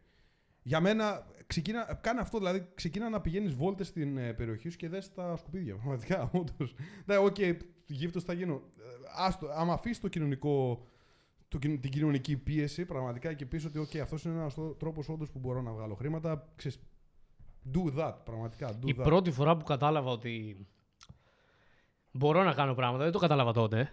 Το κατάλαβα τώρα που έκανα μία αναδρομή στο παρελθόν. Η πρώτη φορά που κατάλαβα ότι όντως μπορώ να κάνω αυτό το οποίο κάνω σήμερα. Ήταν πριν λίγες μέρες. Α, οκ, πρόσφατα. Είχα μια συζήτηση με έναν τύπο ο οποίος μου έλεγε Θέλω να κάνω αυτό και να πάρω κάποια πράγματα από εκεί τα οποία κάνουν τόσο και να τα πουλήσω. Και σκέφτηκα, θυμήθηκα ότι όταν ήμουν 17 χρονών. Πρόσεξε. Ήμουν 17. Μου είχε μπει αυτή η σκέψη, δεν την έκανα ποτέ όμως. Δεν την έκανα πράξη. Μου είχε μπει η σκέψη. Είχα πάρει τότε, θυμάμαι, ήταν ε, ένα site το Wish. Και είχα πάρει κάτι ρολόγια. Ένα ρολόι έκανε ένα ευρώ. Είχα πάρει δύο ρολόγια. ένα ευρώ. Μόνος και μόνο που έφτασε, τα έβγαλε τα λεφτά του. Ωραία. Τέλος πάντων. Λοιπόν, το είχα πάρει ένα ευρώ. Και μου είχε μπει στο μυαλό να μαζέψω 100 ευρώ, που θα μπορούσα πολύ απλά να πάρω 5 ρολόγια με 5 Ναι. ευρώ. Αλλά μου είχε μπει στο μυαλό της υπερβολής ε, να μαζέψω 100 ευρώ, να πάρω 100 ρολόγια και τα 100 ρολόγια από 1 ευρώ που τα πήρα να τα πουλήσω 10. Όντως, ισχύει. Στα 17 μου έγινε αυτό. ισχύει. Η πρώτη σκέψη που έκανα που ήταν επιχειρηματικότητα σκέψης. Ωραία. Δηλαδή αυτή ήταν η πρώτη μου σκέψη και το είχα ξεχάσει από το μυαλό μου. Το είχα διαγράψει από το μυαλό μου για να είμαι ειλικρινής. Που στο Wish πραγματικά μπορείς να πάρεις άπειρα πράγματα που εδώ στην Ελλάδα τα πουλάνε πολύ, πολύ, πολύ πιο Ναι. ακριβά. Ένας γνωστός μου πήρε θήκη με ένα λεπτό, 10 λεπτά. Κάτι τέτοιο. Δεν μιλάμε για απίστευτα πράγματα. Και πες τη, τη θήκη 10 λεπτά, την παραγγέλνει, σου έρχεται την πουλάς σε έναν άλλο ένα ευρώ και έχεις άπειρο ποσοστό κέρδους. Και ένα άλλο ωραίο που είχα βρει, by the way. σε το Τι, τι προσπαθώ να κάνω. Χαιρετίσματα στο Μανώλη από Σουηδία. Γεια σου, Εμμανούλη. Ε, ένα άλλο που είχα δει ωραίο ε, ήταν αυτό ότι πώς ξέρεις, αυτά, ξέρεις, όλα τα iPhone πλέον έχουν, δεν έχουν jack, audio jack πλέον. Δηλαδή για να βάλεις ακουστικά πρέπει να βάλεις αυτό που είναι το ίδιο πράγμα με, το, με αυτό που φορτίζει, ρε. Ε, που ξέρεις, όλα τα χάνουμε. Έχω πάρει 15 τέτοια, τα έχω χάσει όλα. Πραγματικά. Και εσύ το έχεις το δικό σου; Δεν είχα ποτέ. Έχει μέσα στο κινητό. Α, όχι, δεν έχει. Όχι, δεν είχα. Εδώ δεν έχει φορτιστεί, θα έχει τέτοιο. Καλά, ναι, όντως. Το iPhone 12 δεν έχει καν Εγώ φορτιστεί. είχα πάρει 15 φορές κάτι τέτοιο. Και μπαίνω να. όταν Αυτά κάνονται 10 ευρώ. Ε, 10 ευρώ τα, γν- τα γνήσια, 7 ευρώ τα, τα μούφα. Μπαίνω και βλέπω στο Alibaba το να πάρεις 50 τέτοια και να στα φέρουν εδώ. Φίλε, κάνει. πφ, Ένα, ένα ευρώ το ένα. Μεταφορικά είδες. Από την Κίνα, τσάμπα είναι. Τι λες; Αλλά παίρνουν δύο, μέ- δύο μήνες. Α, οκ. Παίρνουν δύο μήνες να έρθουν και είναι τσάμπα. Γιατί παίρνεις και σε bulk. Δηλαδή παίρνεις, ρε παιδί μου, ξοδεύεις 25 ευρώ. Όχι, Τελωνίο. 50 ευρώ. Τέλος πάντων, δεν Όχι, ξέρω. όχι, δεν δεν- ξέρω. ρε, αυτά Δεν ξέρω τα- από αυτό, το λέω. ε, Alibaba και τα λοιπά έχουν τρόπους, για, γιατί αργούν στην ουσία. Γιατί έχουν τρόπους που τα στέλνουν από συγκεκριμένες χώρες που έχουν πιο εύκολη πρόσβαση. Είχα- Την κάμερα, την- αυτή την κάμερα την είχα πάρει από την Κίνα. Στην Ελλάδα έκανε, στην Αγγλία τότε που έμενα έκανε 1200-1300, εγώ την είχα πάρει από 800 από την Κίνα. Και είχε κάνει όντως τέσσερις εβδομάδες να έρθει. Γιατί είχε πάει, έβλεπα το tracking, πήγαινε από κάτι χώρες, ό,τι να είναι. Μπήκε, ε, μπήκε νομίζω από ε, Netherlands, από Ολλανδία, μετά πήγε. Δηλαδή μπήκε από χώρες οι οποίες δεν, δεν χρειάζεται να πληρώσει τελωνίο. Οπότε το βρίσκουνε, μην ανησυχείς. Αλλά ναι, δηλαδή σκέψου, ένα ευρώ να πάρεις αυτά τα πράγματα. Και τα πουλάς στο marketplace για παράδειγμα, που και εγώ αν δω αυτή τη στιγμή κάποιο στο marketplace θα το πάρω γιατί το χρειάζομαι. και Έχω δεν πάρει πολλά έχω. πράγματα από το Ε, marketplace. και δεν εγώ. έχω, δεν έχω. μου- Έχω το βάλει χάνω- άλλους το προφανώς χάνω για να μην συνέχεια. στέλνω εγώ μήνυμα, αλλά έχω βάλει άλλους να στέλνουν στο marketplace για πράγματα που θέλω εγώ να αγοράσω. Ή δεν θέλω να φαίνεται το προφίλ μου, ξέρεις κτλ. Γιατί μπορεί άλλος να με ξέρει οτιδήποτε μου έχει τύχει στο Ναι, παρελθόν. ναι, Γι' ναι, αυτό ναι. το, το έχω σταματήσει. Και πλέον, άμα θέλω κάτι, στέλνω σε έναν βοηθό μου και του λέω: Θέλω αυτό το πράγμα. Στείλει λίγο ένα μήνυμα εδώ, πάρ το και Ναι, φέρ' το. ναι, ναι, ναι, μπράβο. Μπράβο. Μπορείς να το κάνεις αυτό πραγματικά, δηλαδή να φέρεις τέτοια πραγματάκια και να κάνεις drop shipping, ας το πούμε, αλλά και να τα έχεις stock στο σπίτι σου. Δεν χρειάζεται, ρε παιδί μου, να φτιάξεις ένα τεράστιο site. Και δεν είναι και ντροπή να πάρεις κάτι το οποίο είναι μεταχειρισμένο. Μμμ. Προφανώς. Ακριβώς. Το πιο ακραίο το θυμάμαι ακόμα. Δηλαδή. Δεν ξέρω τι IQ μπορεί να έχει αυτός ο άνθρωπος που μου το έστειλε αυτό. Ε, Βάζω story που είμαι στο δρόμο με το αυτοκίνητο και μου λέει Βάζεις τώρα το αυτοκίνητό σου, δεν τρέπεσαι λίγο μεταχειρισμένο αυτοκίνητο. δηλαδή, κάτσε αν έχεις πάρει ένα πεζό 207 καινούριο θα ήταν πιο καλό. Α, πέσει μπρο. Δεν είναι το 18. Δηλαδή, άμα δεν πάρω το 20, τι είναι τέτοιο. Όχι. Πρώτο μου αυτοκίνητο είναι. Τι ήθελε να πάρω. Πάρω, πάω πάρω μια Lamborghini πρώτο μου αυτοκίνητο. να τη φτάσει, να τη βάλεις μέσα σε κανένα. και επίσης, είναι άλλο κι αυτό. Το αυτοκίνητο το είχα έξω μια φορά, μου το χτύπησαν. Γάμισε. Έχει, έχει από πίσω σημάδι, μου το έχουν χτυπήσει. Και είναι μια πολύ μικρή γρατσουνιά βέβαια, αλλά άμα το κοιτάξεις το πω, να το βλέπεις. Και όταν Δεν έχεις- τα άφησα μια φορά έξω και μου το χτύπησαν. Και όταν έχεις ηλίθιους φίλους που ανοίγουν τις πόρτες έτσι και δεν Α, κοιτάνε και για αυτός, κολονάκια. Ναι. Δηλαδή πάω να πάρω τέτοιο αυτοκίνητο και να, να, να μου το χτυπήσουν. Έκανα μαλακία, δεν ισχύει. Δύο φορές κιόλας. Δεν με έφτανε μόνο μία, δύο φορές το χτύπησα. Ε, εάν έχεις το κατάλληλο κίνητρο και είσαι πρόθυμος να παλέψεις για αυτά που θες, τότε όλα μπορούν να γίνουν. Yep, ισχύει. Θέλω να κάνω coach άτομα, αλλά δεν ξέρω πώς να ξεκινήσω. Ε, Ξεκίνα με το να βρεις τι coach. Ναι, περίμενε. Γιατί άμα είναι σε φάση life coach και εσύ ήδη δεν ξέρεις πώς να coachάρεις τον εαυτό σου, bro, μην το κάνεις. Αλήθεια. Τώρα θα ήταν καλό να μας πεις σε τι θες να κουτσάρεις κάποιον άνθρωπο. Έτσι, για να μπορούμε να, να σε βοηθήσουμε λίγο παραπάνω. Αλλά γενικότερα αυτό είναι να καταλάβεις πρώτα ποιους θέλεις ακριβώς να κουτσάρεις. Και όπως έκανα και εγώ, ξεκίνησα να βγάζω κάποια βίντεο στο YouTube. Έχτισα μια μικρή κοινότητα. Άρχισα να βοηθάω κάποια άτομα τσάμπα. Οι πρώτοι μου τρεις πελάτες αν μπορούμε να το πούμε πελάτες ήταν τσάμπα, τους βοήθησα τσάμπα, πήρα testimonials. Βασικά, αυτό, παιδιά, σας κάνω αυτή τη στιγμή. Σας δίνω free μια πληροφορία, σας δίνω δωρεάν μια πληροφορία η οποία πραγματικά μπορεί να αλλάξει τη ζωή και να ξεκινήσεις την επιχείρησή σου. Ε, τρία άτομα τα πρώτα τσάμπα. Ο δεύτερος, ο, ο, ο πρώτος βασικά που έκλεισα ήταν ε, 200 ευρώ, ξέρω εγώ, κάτι τέτοιο 200 ευρώ για τρεις μήνες. Ε, σιγά σιγά σιγά σιγά άρχισα να ανεβάζω, άρχισα να ανεβάζω, άρχισα να έρχεται περισσότερος κόσμος και φτάσαμε εδώ που φτάσαμε. Αλλά ξεκίνησα από τσάμπα, testimonials, ε, δηλαδή άτομα ρε παιδί μου να λένε την εμπειρία τους ότι δούλεψα με αυτόν τον άνθρωπο και όντως έγινε και με βοήθησε για να χτίσει εμπιστοσύνη και από τους ανθρώπους που σε παρακολουθούν, αλλά και στον ίδιο στον εαυτό ότι όντως μπορώ να βοηθήσω κάποιον άνθρωπο κτλ. κτλ, κτλ. Τελείωσε αυτό, οπότε Μπελβεντέρε την Πέμπτη. Θα Μπελβεντέρε. βρω, θα βρω. Έβαλες και εμένα. Ναι. Εντάξει, κάτσε να βάλω λίγο. Σφινάκι time. Λοιπόν, ναι, Μπελβεντέρε την Πέμπτη δεν είχα βρει, δεν είχε ο κύριος Τάι. Το dropshipping καλό μεν, αλλά έχει πολλά hidden costs. Σίγουρα δεν είναι από το πιο εύκολο business model κατά τη γνώμη μου. Θα έρθει ο Τραχ και θα στα αναλύσει τρακ. Ε, τρακ. Τραχ. Έχεις track. Μην έχεις τρακ. Τραχ, μην το αναλύσεις τώρα κάτσε και γράφεις στο chat. Θα τα αναλύσουμε εδώ στο podcast γιατί ε, επειδή ήμασταν πολύ καιρό μαζί με τον Τραχ, ξέρω εγώ, σε- περάσαμε πάρα πολύ καιρό σε κοινό περιβάλλον. Έχω ακούσει να διδάσκει, έχω ακούσει το τι κάνει κτλ. Ο Τραχ σου δείχνει και τρόπους στο dropshipping έτσι ώστε να γλιτώσεις πολλά hacks. Έπαθα σοκ. Δηλαδή, μπορεί να είναι κάτι το οποίο μπορεί να πληρώσεις 50 ευρώ το μήνα ή να θέλεις συνδρομή κτλ. Και, και έχεις συγκεκριμένο τρόπο για να πάρεις τζάμπα τη συνδρομή. Ναι, ναι, ναι. Δηλαδή ναι. έχεις πολλά hacks και μπορείς να γλιτώσεις όλα αυτά. Το θέμα είναι ότι άμα πας το κάνεις μόνος σου, θα κάνεις ό,τι να είναι. Θα κάνεις μόνος. Οπότε μπορεί να δώσεις 500 ευρώ μόνος σου, 1000 ευρώ κάπου και να μην σου βγει κιόλας. Να δώσει 500 ευρώ σου να σου φτιάξεις site. Ενώ μπορείς να πάρεις συνδρομή τζάμπα στο Shopify με τον τρόπο που σου δείχνει. Ε, Συνδρομή τζάμπα στο στο Shopify; ναι, και να σου τραβάει μόνο τα τέτοια, αν δεν κάνω λάθος. Θα μας τα πει από κοντά. Ε, θέλω κι εγώ άμα υπάρχει αυτό το πράγμα. Ναι, και να σου, να σου παίρνει μόνο το ποσοστό ανά πληρωμή. Ή να πληρώνει ένα πολύ μικρό ποσό στο Spotify, στο, Spotify, λέω, στο Shopify αντί να πληρώνεις άπειρα όσο είναι. Τέλος πάντων, Τζον πάντως, Τραχ τι κάνει. μπορεί να σου δώσει τρόπους έτσι ώστε να γλιτώσεις άπειρα λεφτά σε συνδρομές τις οποίες θα πλήρωνες και μπορεί και να, α- να είχες αποτύχει κιόλας ε, σε αυτό το οποίο έκανες. Οπότε έχεις 100% επιτυχία και με λιγότερα λεφτά επένδυση. Ισχύει. Ε, τι άλλο, έχουμε κάτι άλλο να, να πούμε, να πάμε σε βίντεο. Πάμε σε βίντεο. Ε, που μιλήσαμε πριν για τους παπάδες και για το να είσαι καλός άνθρωπος κτλ. κτλ. Ότι αυτό έχει σημασία. Και είναι ένα βίντεο το οποίο έχει γίνει viral αυτές τις μέρες. Με αυτόν τον τύπο που δεν τον, είδε, δεν τον έβλεπε κανένας και σου λέει κάτσε να βγάλω πόσο κακός άνθρωπος είμαι. Και πάτησε κάτι γάτες. Α, α, α, το είδα, το είδα, το είδα. Φίλε, πραγματικά πάμε λίγο να το δούμε και κάτσε να, να βλέπω εδώ τι κάνω. δεν βλέπω. Χαμήλωσε τον ήχο κιόλας. Είδα τέτοιο από Ναι, τα ναι, βίντεο, ναι, χαμήλωσε ξέρω, λίγο τον ξέρω, ήχο. ξέρω. Αποτροπιασμό προκαλεί νέο περιστατικό κακοποίηση ζώου που ήρθε Εντάξει, στο δεν φως έχω της σκεφτεί. δημοσιότητας. Το περιστατικό διαδραματίστηκε κοντά στην πλατεία Αριστοτέλους στη Θεσσαλονίκη και καταγράφηκε από κάμερα καταστήματος. Στο βίντεο ντοκουμέντο φαίνεται ένας νεαρός άνδρας να εντοπίζει μια γάτα με τα τρία μωρά της. Την ακολουθεί, τα γατάκια τρέχουν να κρυφτούν, αλλά ο άνδρας προλαβαίνει ένα από αυτά και το πατά δύο φορές, συνθλίβοντά το. Μετά την αποτρόπαια πράξη, φεύγει αμέριμνος από το σημείο. Άνθρωποι ενός καταστήματος της περιοχής είδαν το βίντεο και το έστειλαν σε φιλοζωική εταιρεία, το οποίο προβάλλεται έτσι ώστε αν κάποιος γνωρίζει Φεύγει κάτι αμέριμνος. σχετικά να Δεν το μπορώ πει να το στις κοιτάω αρχές. καν, έτσι. Ο Δάση δεν έχει ταυτοποιηθεί προς το παρόν, ενώ φιλοζωική οργάνωση Νοιάζομαι σκοπεύει να κινηθεί νομικά. Τι σκοπεύει, τι εννοείς σκοπεύει; Αστυνομία! Αστυνομία, πραγματικά. Ναι. Και αυτός είναι σίγουρα από τους τυπάδες που ε, γράφουν σχόλια και ε, στο TikTok και λένε Τι μαλακίες λένε αυτοί, ρε. Αυτός είναι. Πραγματικά. όντως. Αυτός είναι. Αυτός. Ε, και πρα- α, είναι αυτό που λέγαμε πριν και για τους παπάδες και όλο αυτό. Ότι ξέρεις τι, όταν είσαι καλός άνθρωπος γενικά και, στη, και στον παράδεισο θα πας και, κα- και καλά θα, σε, θα σου φέρεται ο κόσμος και στη ζωή την οποία ζεις αυτή τη στιγμή πάλι παραδεισένια θα σου φαίνεται γιατί όντως το καλό φέρνει καλό.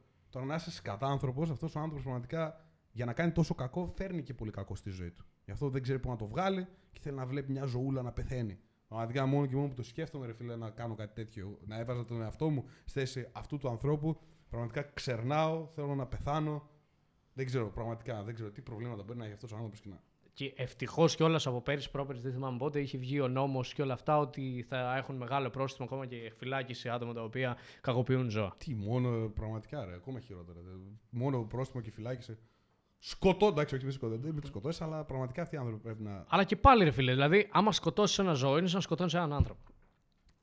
Είναι, έχει ψυχή, από κάπου γεννήθηκε. Δηλαδή, επειδή δεν σε καταλαβαίνει και δεν μπορείς να του μιλήσεις, ξέρω εγώ, σε ένα ποντίκι ή οτιδήποτε. Δηλαδή, βλέπω α, άλλο το έντομο να δεις μια κατσαρίδα μες στο σπίτι σου. Δεν σου λέω πάρτι με το χέρι και πέτα την έξω του παράθυρο, αλλά έλεος. Αλλά τώρα να πας ένα γατάκι έξω στον δρόμο και να πας να το. Πώς είδα και ένα άλλο βίντεο, ξέχασα να στο στείλω. Ε, ένα άλλο βίντεο το οποίο είναι μια κοπέλα, δεν θυμάμαι πού, και παίρνει ένα στο βόλο, δεν θυμάμαι, και παίρνει ένα γα- γατάκι, το κάνει βόλτο και το πετάει. Ναι, εντάξει, να, πω, Ψυχή έχει, ζωή έχει. να, να πω κάτι που γράφει ένας εδώ στο TikTok που έχω live ανοιχτό. Πιο blue pilled τραχανοπλαγιάδε πεθαίνεις. Μπρο, άκουσε με. Για να είσαι αυτή τη στιγμή στο live και να γράφεις κάτι αρνητικό σε εμάς, αυτό σημαίνει ότι εσύ είσαι ο blue pill. Γιατί εγώ κάνω αυτή τη στιγμή αυτό που όντως λέει η ψυχούλα μου να κάνω και αγαπάω τη ζωή μου, αγαπάω αυτό που κάνω. Δεν θα πήγαινα ποτέ να πω κάτι κακό σε κάποιον άνθρωπο γιατί, γιατί δεν θέλω το κακό του κόσμου. Και αυτό είναι το red pill. Αν πάρεις το red pill, καταλαβαίνεις ότι ο κόσμος είναι καλός και θέλεις να τον βοηθήσεις. Δυστυχώς όμως είσαι αυτός. Αν έμπαινα σε live, δεν έχω κάνει σ- κακό σχόλιο σε κανέναν ποτέ. Αν έμπαινα αυτή τη στιγμή στο live σου και έκανα κακό σχόλιο, αυτό, συ- απρο- αυτό πραγματικά μου δείχνει ότι δεν ήμουνα πραγματικά στο red pill και δεν είχα καταλάβει πραγματικά τη ζωή. Άρα ούτε εσύ την έχεις καταλάβει. Ούτε εσύ την έχεις καταλάβει. Πραγματικά παίζει να μην έχω κάνει dislike πουθενά. Δεν στη έχω κάνει dislike ποτέ στη ζωή μου. Ποτέ. Αλήθεια. Δεν έχω κάνει dislike σε κανένα γαμημένο βίντεο πουθενά. Δεν έχω γράψει ποτέ στη ζωή μου χε- hate σχόλιο. Ναι, γάμισε τα. Μπορεί όταν ήμουνα 13-14 που ήμουνα angry motherfucker. Και ξέρω εγώ γι' αυτό λέω μπορεί. Νομίζω, ναι, όταν Γιατί ήμουν μπορεί να 13-14, κάνω ναι, 13-14. μέχρι εκεί, μέχρι Αλλά άμα εκεί. είσαι 27 και φέρεις έτσι, μάλλον έχεις την παιδεία και το μυαλό ενός 13χρονου. Τέλος πάντων. Που υπάρχουν 13χρονοι που είναι πολύ πιο έξυπνοι από σένα. Και άλλο για να το φας. Σε αυτά θα κάνει πολύ καλά. διο- Ο Παναγιώτης μιλάς. Α, ο Παναγιώτης, ναι, όντως. Α, ναι, ο αντιδήμαρχος που λέει εδώ πέρα. Ο αντιδήμαρχος που έσαιρνε το γαϊδούρι. Με την ε, Και έννοια- το, το γαϊδούρι το κάνανε το μεταξύ θανασία. Δηλαδή Ναι, είχε νομίζω. τόσο πολύ πόνο που δεν μπορούσε να ζήσει πλέον. Δηλαδή σκέψτε ότι αυτός πολύ απλά έσαιρνε ένα γαϊδουράκι στη μέση του δρόμου. Και απλά το γαϊδουράκι πέθανε. Ε, δεν ξέρω. Δεν ξέρω. Ε, είναι από άνθρωπο, ρε, πραγματικά είναι, είναι απίστευτο. Με την έννοια website building, copywriting, copyright, legal, σωστό product, cool, που για έναν noob που δεν έχει ιδέα λίγο δύσκολα με έναν code, συμφωνώ γίνεται πολύ πιο easy, αν να ακούσω και τον John Τραχ. Τι, τι εννοεί με όλα αυτά; Για το τέτοιο που λέγαμε πριν για το dropshipping. Α. Θα τα αναλύσει όλα. Θα κάνουμε υπομονή μέχρι 24 του μήνα. Ναι, 25. οκ. Κάποιος που κάνει κακό στα ζώα μπορεί κάλλιστα να κάνει κακό και σε ανθρώπους αντίστοιχα. Ναι. Και αυτό το είδαμε με τον, ε, με τον Μπάμπι. Τον, ε, Σουγιά. με τον Μπάμπι αυτό που σκότωσε την ε, Κάρολαϊν, ρε. Α, τι έκανε αυτός; Που σκότωσε και το σκυλί. Α, είχε σκοτώσει και το σκυλί. Ναι, ρε, το, ε, το κρέμασε για να δείξει και καλά ότι ξέρεις, έκανα. Δε, μπήκε, μπήκε κόσμος μέσα. Ρε, πραγματικά με το που είσαι σε φάση να μπορείς να σκοτώσεις το ίδιο το σκυλί, αλλά και εγώ βλέπω το σκυλί μου, την Τζίτζι, και μου γαμάει, ξέρω εγώ, μου τρώει το λάπτοπ για παράδειγμα, και δεν μπορώ να τη χτυπήσω. Ε, μου βγαίνει, ρε φίλε, ένα, να, να χτυπήσω τον εαυτό μου καλύτερα. Εγώ θυμάμαι μια φορά όταν ήμουν 16. Είχα κατά λάθος. είχε ένα σκυλί η παλιά η θεία μου και το είχα χτυπήσει κατά λάθος έτσι όπως γύρισα. Και δεν μπορούσα να κοιμηθώ όλο το βράδυ. δεν Του μπορούσα, έκανα κακό. φίλε, δεν μπορούσα να κοιμηθώ όλο το βράδυ. Λέω, ε, το βράδυ πήγα να κοιμηθώ και έλεγα χτύπησε το σκυλάκι ακόμα. το σκυλάκι». δηλαδή και τώρα που το σκέφτομαι, λέω Μαλάκα, λέω, τι έκανα. Και όσες φορές έχω μπλεχτεί σε καυγά ήταν επειδή δεν μπορούσα να κάνω αλλιώς. Δηλαδή, όσους ανθρώπους έχω χτυπήσει ήταν πολύ λίγες φορές. Δεν είχα άλλη επιλογή. Δηλαδή, ο μόνος τρόπος που Fight or σκέφτομαι ότι θα μπορούσα να χτυπήσω κάποιον θα ήταν άμα πειράξουν ε, την κοπέλα μου ή τους ανθρώπους, γυναίκες που έχω στην παρέα μου, ε, οι οποίες είναι ανυπεράσπιστε, ή άμα έρθουν 7 άτομα σε σένα. Δεν θα τους χτυπήσω ή οτιδήποτε. Δεν θα πάω. Άμα έρθει ένας και. Βασικά, θα το, θα το θέσω αλλιώς. άμα έρθει ένας, ωραία, σε σένα, και έρθει να σε χτυπήσει και τέτοιο, και εμείς είμαστε δύο, δεν θα μπλεχθώ. Ε, τον έχω. Εκτός από Εφτά αυτό. χρόνια δεν ξέρω, kickboxing, δεν φίλε, ξέρω ε. αν τον Έλα, έχεις. Δεν square ξέρω up. άμα τον έχεις ή όχι. Πάντως είναι άδικο να έρθω εγώ και να χτυπήσω κάποιον και να μπούμε δύο σε έναν. Το ξέρω ότι άλλοι θα το κάνουν, αλλά εμένα δεν είναι ηθικά σωστό το να έρθω σε, εκεί που πειράζει εσένα για να πω τι θες και να το χτυπήσω, εγώ το χτυπάμε και οι δύο μαζί. Square δηλαδή, όσες φορές έχω μπλεχτεί σε καυγά, ήταν οι φορές οι οποίες δεν μπορούσα να το αποφύγω. Και ξαναλέω σε περίπτωση που κάποιος πήραζε την κοπέλα μου ή κοπέλες που έχω στην παρέα, φίλες μου κτλ. Τότε, άμα ήταν ακόμα και 5-6 άτομα, ακόμα θα ρίσκαρα και θα πήγαινα να σταθώ μπροστά. Δεν μπορώ να το, να το αντιληφθώ αυτό το πράγμα και δεν μπορώ να αντιληφθώ και όλου τους ανθρώπους που χτυπάνε τις γυναίκες τους. Οχ, μη- Α, μην το πιάσουμε αυτό το θέμα, ε, θα αρχίσουμε. Δεν, δεν μπορεί να το συλλάβει. Ναι, Ο άστο, νους, αυτό- ότι αυτό υπάρχει είναι άνθρωπος ο κάτι. οποίος βλέπει μια γυναίκα απέναντι γιατί καλός ή κακός ε, γενετικά οι άντρες είναι πιο δυνατοί. Λόγω του ότι η δύναμη, η τεστοστερόνη σου πηγάζει από τους όρχες. Ωραία. Γενετικά, άμα βάλεις έναν άντρα που δεν γυμνάζεται στα 80 κιλά και μια γυναίκα που δεν γυμνάζεται ξέρω, εγώ, στα αντίστοιχα κιλά με το ύψος της, βασικά ύψος άντρα, ύψος γυναίκας και ίδια κιλά, τότε ο άντρας θα είναι πιο δυνατο Ωραία. Είναι γενετικά αυτό αποδεδειγμένο. Δεν μπορούμε να πούμε κάτι άλλο και ούτε είναι ρατσιστικό, σεξιστικό κλπ. Είναι το τι λέει η επιστήμη. Οπότε δεν μπορώ να αντιληφθώ ένας άντρας ο οποίος απλά είναι πιο δυνατός να πάει και να χτυπάει την κοπέλα του τη γυναίκα του. Επειδή είναι πιο δυνατός. Που Γιατί, ξέρει ότι είναι πιο δυνατός. ναι, γιατί δεν μπορεί να α, διαχειριστεί κάπως αλλιώς την κατάσταση. Οπότε ο μόνος τρόπος που μπορεί να σταθεί εκείνη τη στιγμή είναι να τη χτυπήσει. Πραγματικά αυτό αυτός είσαι. Πάμε πάλι. Αυτός. Τέλος πάντων. Και τώρα που μιλάμε για ξύλο, πάμε να δούμε τον, τον φίλο μας. Α, ναι. Το Εγώ συ- σας λέω αυτό το είδα. Τον Sneak. Που έγινε χαμός πραγματικά στην Κατερίνη σε ένα κλαμπ που... Ρε παιδιά, αν είναι δυνατό... Πάμε να δούμε λίγο το βίντεο πρώτα και μετά. Βλέπουμε. Τι ζω! Τι ζω! Μαλάκα!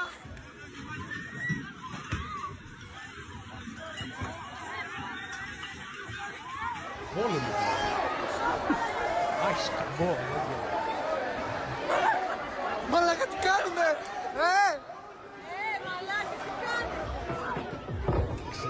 Ξεφτύλα, ρε. Δεύτερο, δεύτερο, δεύτερο.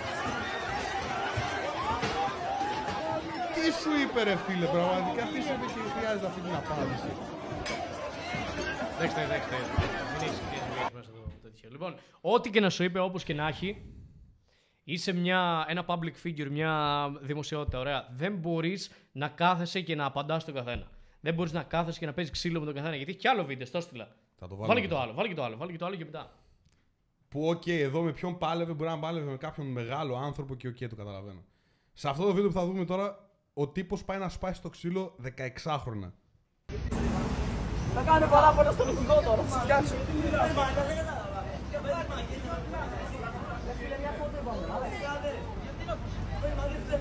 Δηλαδή, ρε φίλε, πραγματικά. Στον δρόμο με σταματάνε συνέχεια. Ε, ε, μια φορά θυμάμαι συγκεκριμένα, ήταν ένας uncalibrated τύπος στη Θεσσαλονίκη τότε που έμεινα και όλα στο κέντρο, να μαλάκα. Ε, πραγματικά. Είχε έρθει ένας τύπος και με τράβηξε από τον νόμο πολύ δυνατά για να βγάλει φωτογραφία μαζί μου. Και εμένα αυτή, εκείνη, τη στιγμή ήμουν με ακουστικά, δεν καταλάβαινα τι γίνεται. Γιατί φοράς ακουστικά στον δρόμο. Ναι, ισχύει, αυτό είναι λάθος.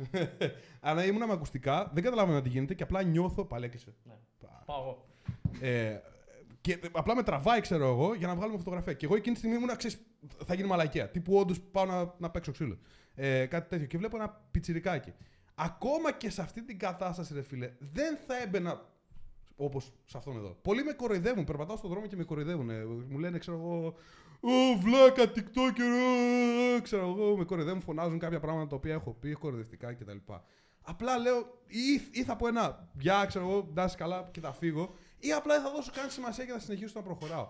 Το να γυρίσω πίσω και να τον πιάσω και να του πω τι είπες ρε, τι είπες ρε βλάκα. Πρώτον, τι δείχνω στον ίδιο μου τον εαυτό, ότι παίρνω σοβαρά τα σχόλια ενός ηλίθιου, ένα αυτό, και τι δείχνω και στον άλλον άνθρωπο, okay, και τι δείχνω και στην κοινωνία as a whole. Γιατί στον άλλον άνθρωπο τι του δείχνω ότι είσαι σημαντικός. Ότι συνέχισε να το κάνεις αυτό, γιατί; Ποιος είναι ο μόνος τρόπος να. άμα- αν έστελνε μήνυμα στο sneak, τι θα σου έκανε, θα σε έγραφε στα αρχίδια του. Αν ε, του έλεγες, ξέρω εγώ, ωραίος φίλε να είσαι καλά, τι θα έκανε, θα σε έγραφε στα αρχίδια του. Ναι, Άρα ο ξέρω μόνος εγώ. τρόπος ο οποίος για να πάρεις την προσοχή του sneak, ποιος είναι, να του πεις γαμιέσαι. Του δείχνει αυτό το πράγμα. Συγχαρητήρια. Και στην κοινωνία, τι άλλο δείχνεις, ότι αν σου πει κάποιος κάτι κακό για τον εαυτό σου ή οτιδήποτε, πάρτα στο κρανίο, σπάς τον στο ξύλο, γιατί έτσι δείχνεις ότι είσαι άντρας. Συγχαρητήρια. Να βλέπουμε κόσμο δηλαδή έξω, επειδή ένας είναι ηλίθιος, να παίζουν 40 άτομα μπουνιές, επειδή ο ένας είναι ηλίθιος και ο άλλος δεν μπορεί να ελέγξει τα νεύρα του και δεν μπορεί να ελέγξει κιόλας και το ότι εγώ τι πιστεύω για εμένα. Γιατί αυτό είναι το πιο σημαντικό πράγμα. Γιατί να ξέρεις ότι κανένας δεν μπορεί να σε, να σε προσβάλλει με λόγια που δεν πιστεύεις εσύ ο ίδιος αρχικά. Οκ. Τι δείχνει λοιπόν αυτό στην κοινωνία μας, Τι δείχνει αυτό σε άτομα τα οποία, ειδικά όταν είσαι μεγάλο public figure που σου, σε βλέπουν πάρα, πάρα πολλά παιδιά. Και κατά 99% σε ξέρουν όλοι στον δρόμο. Όντως. Τον Όλοι. Snik Δηλαδή, πραγματικά. κάτω των 50 45 σε ξέρουν όλοι. Ε, Πραγματικά. Άρα, τι δείχνεις σε αυτά τα παιδιά που κάποια παιδιά, ρε φίλε, που τα είχαμε πει και όλα και ξανά και ξανά, ότι είναι πάρα πάρα πάρα πολύ εύκολο να κάνουν embody, να, να ενσαρκώσουν την περσόνα κάποιου άλλου ανθρώπου που θαυμάζουν. Τι δείχνουν σε, αυτό το, σε αυτόν τον κόσμο, ότι παίξε ξύλο, φύγε με αίματα. Πραγματικά είναι μαγιά. Το θεωρούν ότι είναι μαγιά. Το θεωρούν ότι είναι μαγιά να μαχαιρωθούν, να είναι, είναι μαγιά να παίξουν ξύλο και να βγουν με αίματα από εκεί κτλ. κτλ. Ξέρεις Και τι είναι; Τρελό και σταμάτα να ντύνεσαι στα μαύρα με τσαντάκι και γυαλί. Σταμάτα. τετραγωνισμένο αυτό. Το βλέπω και δεν είμαι, είμαι ο πιο ήρεμος άνθρωπος στον πλανήτη. Αλλά όταν το βλέπω αυτό, βλέπω άτομο έξω να κυκλοφορεί έτσι, θέλω να τον αρπάξω. Αλήθεια σου λέω, δεν μπορώ. Σταμάτα να το κάνεις γιατί βλέπεις κάποιον απλά να είναι ντυμένος έτσι. Σταμάτα να ντύνεσαι στα μαύρα σαν γνωστούς τράπερ που δεν θέλω να αναφέρω αυτή τη στιγμή. Σταμάτα να το κάνεις. Αυτοί το κάνουν για ένα συγκεκριμένο λόγο. Μπορεί να θέλουν να τραβήξουν τα βλέμματα, μπορεί απλά να ψάχνουν χαζούς να ντύνονται σαν αυτούς. Μπορεί, μπορεί, μπορεί, μπορεί. Ωραία. Σταμάτα να το κάνεις όμως αυτό. Νομίζεις ότι κάτι κάνεις εκείνη τη στιγμή, αλλά δεν κάνεις. Μπορεί να πας στο σχολείο έτσι. Το μόνο το οποίο κάνεις, γιατί κυρίως άτομα τα οποία βλέπω είναι από 16 μέχρι 20 που ντύνονται έτσι. Σταμάτα να ντύνεσαι για να αντιγράψει αυτή τη συγκεκριμένη περσόνα, γιατί πολύ απλά νομίζεις ότι είναι κάτι το οποίο είναι ωραίο, αλλά όποιος σε βλέπει έξω σε κοροϊδεύει. Κανένας δεν σε βλέπει και λέει. Κανένας. οι οι κοπέλες σε βλέπουν στο σχολείο και ή φοβούνται, μην είσαι ένα περίεργος μία στο εκατομμύριο, ή σε βλέπουν και σε σχολιάζουν με τις φίλες σου. Πραγματικά. Δεν είναι ελκυστικό. Είναι γελίο. Απλά αντιγράφεις κάτι το οποίο δεν είσαι γιατί νομίζεις ότι αυτό πουλάει και ότι αυτό θα σε κάνει πιο ωραίο να φαίνεις και πιο μάγκα. Και δεν έχεις δεν προσωπικότητα. είναι ωραίο. Ναι, χτίσε τη δική σου προσωπικότητα. Ακριβώς. Δηλαδή, δεν μπορώ, τρελαίνομαι. Δεν αυτό το υπά- πράγμα δεν όταν το υπάρχει, βλέπω. Ξέρεις τι, θα- Και το βλέπω συνέχεια γιατί όλοι έτσι δίνονται. Ναι, ναι, όντως. 16 χρονών παιδιά καταλαβαίνεις κατευθείαν. Εγώ του λέω παλιότες αυτούς. Μπορεί να μην είναι πάλι, μπορεί να είναι γενικό λύκειο, δεν έχει να κάνει. Αλλά όντως είναι ντυμένοι, ξέρεις, σαν άτομα τα οποία πουλάνε ναρκωτικά. Ναι, bla, bla, ναι, γιατί ναι, ναι, νομίζουν ναι, ότι, ναι. Είναι, ότι είναι γαμάτο. Άκουσα με λίγο, φίλε. Όταν ήμουν 16 χρονών, ε, βασικά εγώ από την ηλικία 13 μέχρι 16 έτρωγα bullying γιατί είχα μακριά μαλλιά, είχα προσωπικότητα κτλ. κτλ. Άρα τι έκανα στα 15-16, τα άλλαξα. Έκοψα τα μαλλιά μου, σταμάτησα να ακούω τη μουσική την οποία αγαπούσα να ακούω, άλλαξα τα likes μου στο facebook. Πραγματικά έμπαινα εκεί και έκανα dislike πλέον στα Metallica, Iron Maiden κτλ. Και πατούσα like David Guetta κτλ. Γιατί αυτό νόμιζα ότι θα μου πάρει αποδοχή. Ναι, οκ, πήρα αποδοχή για μια εβδομάδα που έλεγαν Α, ο Γιώργος, ξέρεις, σταμάτησε να είναι περίεργος. Και μετά έγινα σαν όλους τους άλλους. Μηδέν προσωπικότητα. Πλα- Πραγματικά ο κόσμος ξέχασε ότι υπήρχα. Και όταν ξέρεις, το κατάλαβα αυτό το πράγμα και το άλλαξα και ήμουνα OK πλέον με το γεγονός με το ποιος ήμουνα. Okay, γιατί ακούς πάρα πολύ ρε παιδί μου. Τουλάχιστον εγώ άκουγα πάρα πολύ ότι όταν- όταν είσαι μεταλλά δεν σου γουστάρει καμία. Το- Μου το έλεγαν πάρα πολύ αυτό. Πραγματικά σου λέω ότι από τα 18 μου και μετά πάσα να βάζω την προσωπικότητά μου, οι περισσότερες κοπέλες που έχω πάει μαζί τους ξέρεις τι μου έχουν πει; Μου αρέσει η προσωπικότητά σου. Μ' αρέσει ότι είσαι. Άκουσα με λίγο. Μ' αρέσει που είσαι. Εδώ, εδώ. Διαφορετικός. Oh shit! Oh shit! Πραγματικά, oh shit! Γιατί, γιατί δεν θα έχει ξαναγνωρίσει κάποιον σαν εμένα. Το θέμα είναι ότι εγώ όταν ήμουν, ας πούμε, 13 με 16, 17, 18 στο σχολείο, δηλαδή θυμάμαι ότι ήμουν πρώτη Δευτέρα γυμνασίου και με κορόιδευαν γιατί ήμουν υπερβολικά κοντός. Ωραία. Πόσο κοντός είσαι. Ήμουν πάρα πολύ κοντός. Δηλαδή, παίζει να ήμουν ένα 30, ένα 35, ξέρω. Στα- ε, Στην πρώτη ηλικία. Δηλαδή, φαινόμουν σαν να ήμουν τρίτη δημοτικού και εγώ ήμουν στο γυμνάσιο. Και με κορόιδευαν όλοι. Και το είχα πάρει πάρα πολύ προσωπικά τότε. Αλλά το θέμα είναι ότι επειδή το πήρα προσωπικά και επειδή έτσι είμαι εγώ, έτσι σκέφτομαι, ξεκίνησα να κάνω παρκούρ. Γιατί μου άρεσε κιόλας και έλεγα, το έβαλα πείσμα. Λέω, θα γίνω όσο καλύτερος γίνεται. Και όχι όσο καλύτερος γίνεται, θα γίνω καλύτερος. Και όντως μπήκα στην καλύτερη ομάδα στην Ελλάδα τότε. Είχαμε πάει σε διάφορα show. Ήμασταν οι μόνοι που κάναμε events τότε. Και εγώ ήμουν ένα παιδί το οποίο ήταν ένα 30. Το κορυδεύαν όλοι στο σχολείο. Και εγώ, πρόσεξέ με. Είναι σημαντικό αυτό που σου λέω. Εγώ ήμουνα το παιδί που με κορυδεύαν όλοι, αλλά έβγαζα έστω και 20, 30, 40 ευρώ. Και είχα στο σχολείο, ας πούμε, να πάρω, επειδή οι γονείς μου δεν είχαν να μου δώσουν τότε, μου δίναν 2 ευρώ και εγώ πήγαινα σε ένα event, δεν σου λέγω ότι πήγαινα κάθε μέρα σε event και τα γαμούσα. Ναι, αλλά μια μπορεί να φορά πήγαινα τόσο, ναι, μια μια φορά φορά το μήνα και να παίρνα 40 ευρώ. 40 ευρώ για μένα εξιστήνει. Ένα Ου, μήνας. Πλάκα κάνεις. Ένα μήνα. Ένα ευρώ παραπάνω την ημέρα είναι αυτό. Το γυμναστήριό μου. Ναι, Βασικά. δεν πήγαινα, αλλά τότε ήμουν μικρός. Αλλά Ναι, σου ναι, λέω, ναι. ε, πήγαινα και έπαιρνα να φάω κάτι παραπάνω άμα ήθελα. Ή μπορούσα να βγω στο περίπτωρο και να πάρω μια κοκακόλα. Ναι, ναι, και ναι. αυτό μου έδωσε το κίνητρο, μου έδωσε το πείσμα, το ότι με κορόιδευαν όλοι τότε για να κάνω κάτι διαφορετικό και όχι απλά να κάνω κάτι διαφορετικό, να γίνω καλύτερος σε αυτό που έκανα. Γιατί όντως για μια περίοδο τότε που το έκανα αυτό ήμουν από τους καλύτερους στην Ελλάδα. Ήμουν από τους καλύτερους στην Ελλάδα, ήμουν 15 χρονών. Κυκλοφορούσα στο σχολείο έξω μπορεί να με βλέπαν, να τους έβλεπα να. Έτσι τους τάπονα. Και το σκεφτόμουν γιατί τους τάπονα στο μυαλό μου. Δεν ξέρω αν τους τάπονα. Τους ίδιους δεν με ενδιαφέρει κιόλας. Τους τάπονα στο μυαλό μου. Με κοιτούσαν, με κορόιδευαν, έτρεχα, έκανα ροντάτ backflip. Έκανα μια τέτοια. Έτσι, έκανα backflip. Πίσω κολοτούμπερ, σχολείο. Εγώ καθόμουν. Αυτοί καθόντουσαν, με κοιτούσαν, με κορόιδευαν και εγώ έτρεχα, κλακ, κλακ, backflip. Κάνε σε backflip. ναι. Και έλεγα, ορίστε, ορίστε τι μπορεί να κάνει κάποιος ο οποίος είναι ένα 40. Και είχαν πάει Και τώρα στο- είμαι ένα 70, ξέρω εγώ, ούτε. Ναι. Και τι, ε, τώρα το έχω αποδεχτεί, γιατί τώρα έχω το μυαλό για να σκεφτώ ότι αυτό είναι το ύψος μου, δεν μπορώ να τα αλλάξω. Υπάρχουν άνθρωποι οι οποίοι τους αρέσουν οι κοντοί, γυναίκες, ας πούμε, τους αρέσουν οι κοντοί, θέλω ο άλλο να είναι κοντός. Και υπάρχουν γυναίκες οι οποίες λένε θέλω ο άλλο να είναι δύο μέτρα. Και αυτές δεν είναι το target group μου. Όπως υπάρχουν άτομα τα οποία λένε θέλω να κάνω bodybuilding. Ωραία, αυτοί δεν είναι το target group μου για να αγοράσουν Καλά, το course μου. Τώρα, σοβαρά, μετά από τόσα χρόνια και ειδικά τώρα πιστεύεις ότι όντως υπάρχει κοπέλα που να έχει κρατηθεί πίσω το να κάνει κάτι μαζί σου. Σίγουρα υπάρχει κάποια εκεί έξω. Επειδή Ναι, μπορεί να υπάρχει, δεν ξέρω.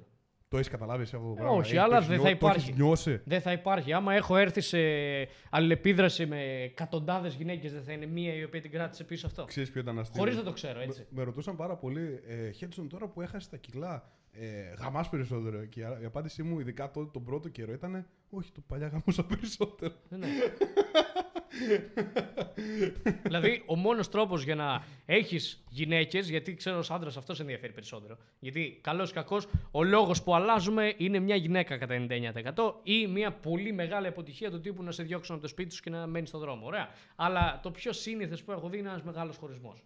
Έτσι ναι, είχα ναι. αλλάξει και εγώ πριν 4 χρόνια. 5, πόσο, 5 χρόνια έχουν περάσει τώρα. Πάρα πολλά.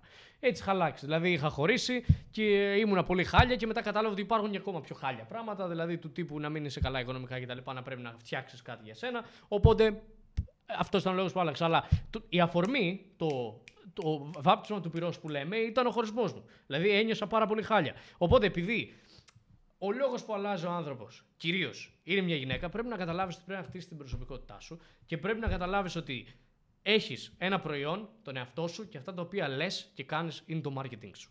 Οπότε πάλι πρέπει να πουλήσεις τον εαυτό σου κάπου, σε κάποιον, παύλα κάποια, που ενδιαφέρεται για αυτό το οποίο έχεις να προσφέρεις εσύ. Δεν μπορείς να πιέσεις κάποιον να αγοράσει κάτι το οποίο δεν τον ενδιαφέρει. Με Ακριβώς. τίποτα. Ακριβώς. Γι' αυτό δεν τους δίνεις καν σημασία αυτός ο Ε, ναι. Πήγαινε παρακάτω. By the way, τι valuable επεισόδιο είναι αυτό. Ναι, ισχύει. Πώς κάναμε την προηγούμενη φορά, θέλω για τα επόμενα 5 λεπτά να αφιερώσουμε. Ποιος σε παίρνει λίγο. Η μάνα μου έπρεπε να το σηκώσω βασικά. Βλακία έκανα. Ο... Πες να δει το live, εδώ, ζωντανός είναι. Ισχύει. ε, θέλω, όπως κάναμε κάνει και την προηγούμενη φορά, να γίνει πάλι ένας χαμός με story. Να, να μας βλέπουν πάλι, να γίνεται ένας Ισχύει. χαμός. Να Θα βλέπουν το κλείσω κι εγώ εδώ και θα το ξανανοίξω έτσι για να ξαναέρθει εδώ πίσω. Μπράβο, μπράβο. Ξαναπώ. Ναι, ναι, ναι. Και θα Θέλω, βάλω story. θέλω όλοι αυτή τη στιγμή που κάθεστε και είμαι σίγουρος ότι έχεις πάρει. Αν έχεις πάρει έστω και μια μι- λίγο αξία. Το Μπήκαν μόνο, χίλια άτομα εδώ. Άντε, ρε. Ευχαριστώ. Ου. Ε, το μόνο που πραγματικά θέλω από σένα τι είναι, βγάλε ένα story. Βγάλε ένα story, βλέπω αυτούς τους τυπάδες αυτή τη στιγμή. Κάντε μας tag, οπωσδήποτε, μην βγάλεις μόνο το story. Κάνε μας και tag για να σε κάνουμε και repost. Γιατί βοηθάει και εμάς πάρα πολύ, αλλά βοηθάει και εσένα για να δείξεις στους ανθρώπους γύρω σου πραγματικά με τι ασχολείσαι και τι σ' αρέσουν. Μπορεί να βρεις άτομα να σου πούνε, Ω, ήσουν και εσύ στο live, bro. Ναι, Και ισχύει. εγώ, κι εγώ ήμουνα. Ω, άντε ρε, ξέρω εγώ και να γνωριστείτε από εκεί κτλ. κτλ. Οπότε, βγάλε ένα story. Πάμε Αυτή ένα τη στιγμή. story τώρα. Εμείς. Πάμε ένα Εσύ story. κάνεις εκεί το live, οπότε άστο. Πάμε και ένα εγώ εδώ story. έχω story όπως τα κάνουν όλοι. Πάμε. Όποιος είναι στο live, πού, πού γυρνάει η κάμερα. Από εδώ γυρνάει. Πάμε έτσι. ορίστε. Έχεις και 15 κάμερες. Έχω, ναι. Πα, πα, πα, εδώ, πολλές κάμερες. Μία, δύο, μία, δύο. Πού είναι, εκεί. Κλακ, κλακ, κλακ, κλακ. Ακριβώς. Βάλτε, βάλτε ένα story. Αυτό. αυτό. Ελπίζω να το κάνετε. Πραγματικά. Και Και βλέπεις αυτό το. και Να ξέρετε κιόλας. Το podcast. Το έχουμε βάλει. Να μην, βασικά και τα βίντεο μας στο YouTube και όλα. Δεν βγάζουμε λεφτά. Βλέπεις, δεν, έχει, Α, γάμισε δεν το. έχει ούτε μία διαφήμιση το easy αυτό. Δεν έχουμε ούτε μία διαφήμιση. Σε, κανένα, μπες σε, σε οποιοδήποτε βίντεο μας θέλει, στο YouTube, οπουδήποτε, δεν έχουμε διαφημίσεις. Ξέρεις γιατί; Γιατί δεν θέλουμε να βγάλουμε λεφτά από αυτό. Τα κάνουμε close. Γιατί, γιατί θέλουμε να σου προσφέρουμε άπειρη αξία χωρίς distraction, ηλίθιες διαφημίσεις κτλ. Appreciate it, motherfucker. Κάμε τα. Όλα, όλα μου τα βίντεο, μα μπεις εδώ πέρα, ας πούμε, είναι όλα χωρίς Χωρίς έσοδα. διαφημίσεις, ναι. Χωρίς Δεν τίποτα. έσοδα. Καθόλου. Τίποτα. Γι' αυτό κιόλας μπορούμε να βάλουμε και τραγουδάκια περίεργα και τέτοια. Ναι, ναι, όντως. Όντως, γιατί βάζουμε βίντεο τα οποία είναι copyright, ε, έχουν copyrights. Ωραία, έχουν δικαιώματα, πνευματικά δικαιώματα. Αυτό αυτομάτως δείχνει ότι δεν μπορούμε να βγάλουμε λεφτά από τα βίντεο. Δηλαδή, κάποια στιγμή, αυτό το ανέφερα σήμερα σαν ε, ε, ιδέα, κάποια στιγμή σε κάνα τρίμηνο, τετράμινο θα βάλουμε κάποιο super chat ή κάτι τέτοιο, όταν θα αρχίσει ο κόσμος να ανεβαίνει ναι, ακόμα όντως. περισσότερο. Το οποίο super chat θα είναι ό,τι λεφτά παίρνουμε, θα τα στέλνουμε σε φιλανθρωπικές οργανώσεις. Και θα το κάνουμε live κιόλας. Δηλαδή θα κάνουμε live stream τον Live δεν υπολογιστή. γίνεται γιατί το payout θα έρχεται τέτοιο. Θα το κάνουμε live την επόμενη φορά. Ε, ξέρω τι- εγώ. όταν, Οπότε ε, Θα εξηγήσουμε το πώς θα γίνει. Πάντως, ό,τι χρήματα παίρνουμε εμείς καθαρά, γιατί κάποια θα κρατάει το YouTube και κάτι τέτοιο, θα, κάν- θα τα στέλνουμε όλα σε ιδρύματα και φιλανθρωπικές οργανώσεις. Ακριβώς. γιατί θέλουμε όσο περισσότερο γίνεται να βοηθήσουμε. να προσφέρουμε και να, να σου βάλουμε αυτό, στο, αυτό το mindset στο ότι να βλέπεις το καλό στον κόσμο για να προσπαθήσεις να βοηθήσεις αυτή την κοινωνία να γίνει καλύτερη. Εμείς κάνουμε το δικό μας το κομμάτι με αυτό εδώ το podcast, με αυτό εδώ το live, με ότι- όπως, όπως θέλεις πες το. Ε, με στη μάνα μου το μεταξύ. Α την Gigi εδώ απόψε. Δεν έχω πάει στη μάνα μου. Ε, ναι, να βοηθήσουμε όσο γίνεται περισσότερο, να σου δείξουμε ότι πραγματικά αυτός είναι ο τρόπος για να είσαι χαρούμενος με τη ζωή σου, να βοηθάς την κοινωνία, να γίνεται καλύτερη κοινωνία, να γίνεσαι και εσύ καλύτερος μαζί με την κοινωνία. Και έτσι ε, είναι πραγματικά είναι domino effect. Domino effect. Τέλεια. Ε, βγάλετε story. Και εσύ που δεν έβγαλες ακόμα και εσύ, ε, μωρέ, εντάξει, σιγά. Βγάλε. Λοιπόν, ε, τι άλλο να δούμε. Έχουμε εδώ και κάποια άλλα πραγματάκια που θέλουμε να δούμε. Θες να δούμε κάτι αστείο; Βάλε κάτι αστείο. Εδώ τι κάνει τώρα. Έχει κολλήσει το live. iPhone. iPhone. Steve Jobs. Ξύπνα. Α, ορίστε, κάνουμε live. Ωραία. Πάμε, συνεχίζουμε. Respect για την ιδέα σας, μπράβο παιδιά. Thank you. Ε, έχεις ταξιδέψει ποτέ με Ryanair; Μμμ, νομίζω. Ryanair με το που δει ότι η τσάντα σου είναι λίγα παραπάνω κιλά, ένα παραπάνω γραμμάριο από αυτό που, επι- που επιτρέπεται, σου ζητάει 50 ευρώ. Δηλαδή μπορεί να έχεις αγοράσει ένα εισιτήριο. Τι με- γραμμάριο είναι με αυτό; 20 Τι γραμμάριο δεν γίνεται 50 50 ευρώ. ευρώ. Γάμισε, Και θα σου πω και μια δικιά μου ιστορία. Και πάμε να δούμε ένα, ένα αστείο βιντεάκι που έκανε εδώ ένας ε, τύπος. Θέλω να ακούσουμε λίγο και τα, και τα lyrics πάνω, ό- όσον αφορά με αυτό.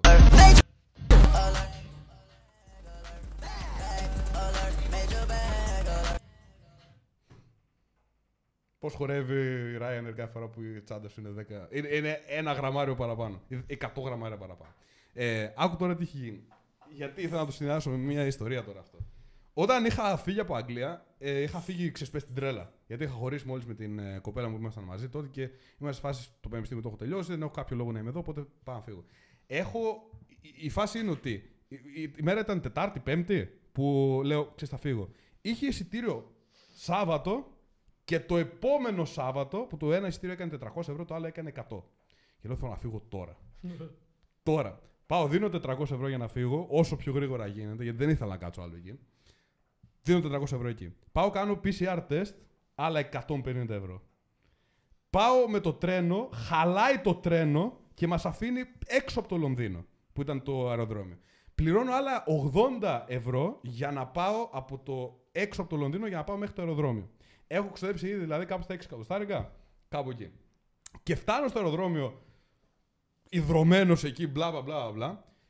Έχω ξοδέψει πόσα λεφτά που δεν τα είχα υπολογίσει ότι θα γινόταν. Και πάω εκεί, βάζω την τσάντα μου και μου λέει ότι είναι το weight exceeds the limit. Πρέπει να πληρώσω τα άλλα 50 ευρώ. Και είμαι σε φάση. Just take it, just take it. Απλά αφήστε με να, γα- να, να ταξιδέψω γαμώ την πουτάνα μου. Έχω περάσει τα πάνδυνα σήμερα. Αν είναι δυνατόν, πραγματικά. Και τελικά ταξίδεψα. Α, είχα μια τέτοια φάση.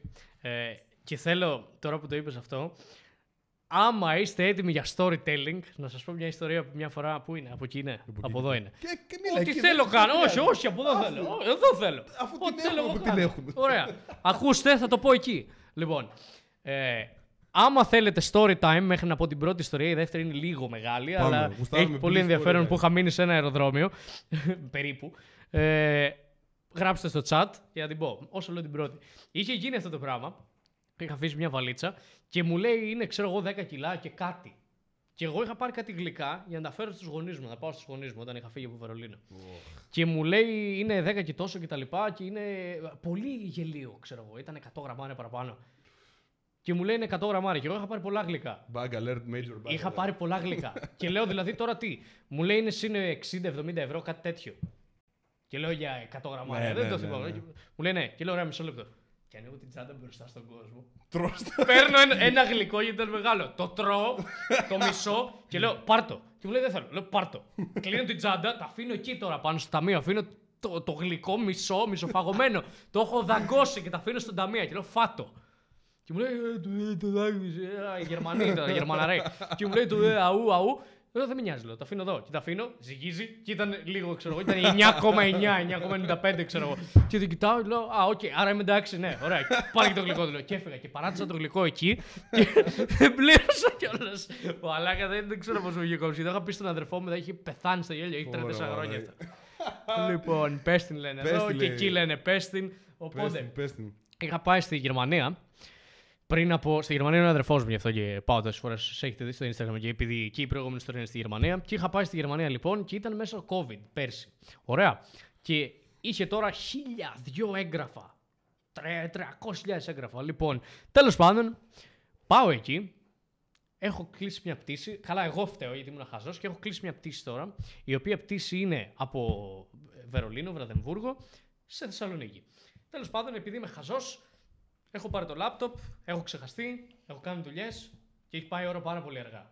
Και είναι 40 λεπτά πριν να ξεκινήσω, 50 λεπτά κάτι τέτοιο, πριν να ξεκινήσω από το σπίτι για το αεροδρόμιο, το οποίο είναι περίπου 40 λεπτά μακριά με κανονικούς ρυθμούς. Τέλος πάντων, τρέχουμε στο, στο δρόμο. Πάμε στο Autobahn εκεί πέρα που πας με unlimited χιλιόμετρα, με ένα αυτοκίνητο του αδερφού μου που είναι έτοιμο να διαλυθεί.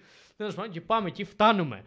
Πάρα πολύ γρήγορα, τα 40 λεπτά τα κάναμε 20 λεπτά. Και φτάνουμε εκεί, περνάω τον έλεγχο, είχε πάρα πολύ κόσμο. Περιμένω 10 λεπτά. Ή Σε 10 λεπτά φεύγει, φεύγει η πτήση και λέω: Συγγνώμη, η πτήση μου φεύγει, μπορώ να περάσω. Ναι, ναι, ναι, μου λένε όλοι. Περνάω, τέλος πάντων, πάω και έχει φύγει η πτήση. Και κοιτάω, εγώ έπρεπε να φύγω εκείνη την ημέρα. Είχα δουλειά. Όντως, έπρεπε να γυρίσω. Έλειπα 10 μέρες, δεν μπορούσα να κάτσω άλλο.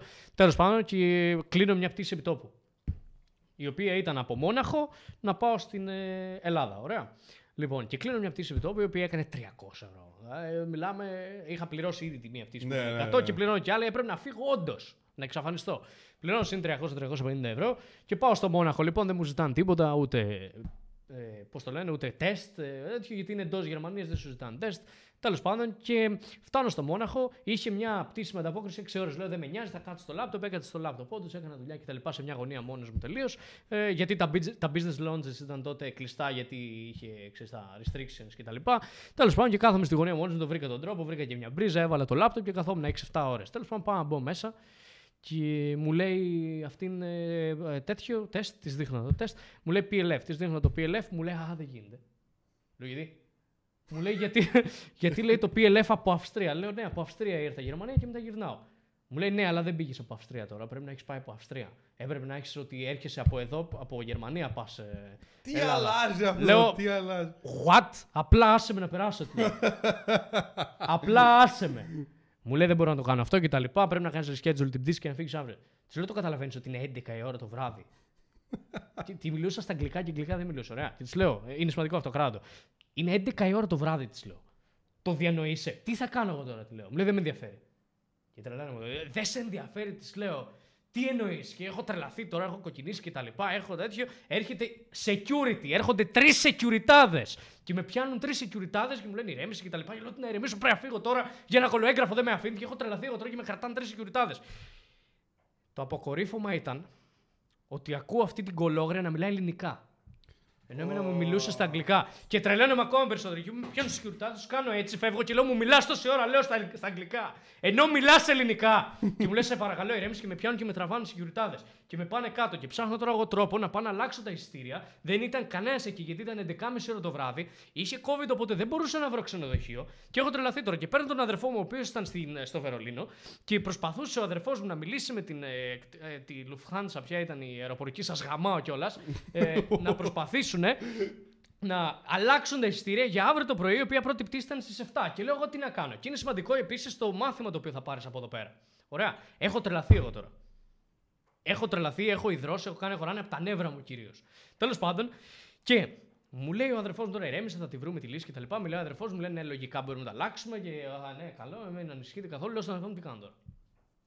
Μου λέει, «Ε, θα πάρω εγώ τηλέφωνο να δούμε λίγο στο κοντινό ξενοδοχείο τι μπορεί να γίνει. Παίρνει τηλέφωνο ο αδερφός μου, γιατί μιλούσε γερμανικά ο αδερφός μου, και λέει, θα πας στο ξενοδοχείο εκείνο, έχω μιλήσει, τους έχω πει, λέω, τι, όντως μου λέει, ναι, τους είπα τρει-τέσσερι φορές τι γίνει αυτό, αυτό και αυτό. Θα τους δείξει το τεστ που έχεις, το οποίο είναι 48 ώρων. Του λέω, ναι, είναι περίπου. Λι- Ήταν λίγο πριν λήξει το 48 ώρα. Ωραία. Ε, ήταν 72 ώρες στο αεροπλάνο και 48 ώρες στα ξενοδοχεία.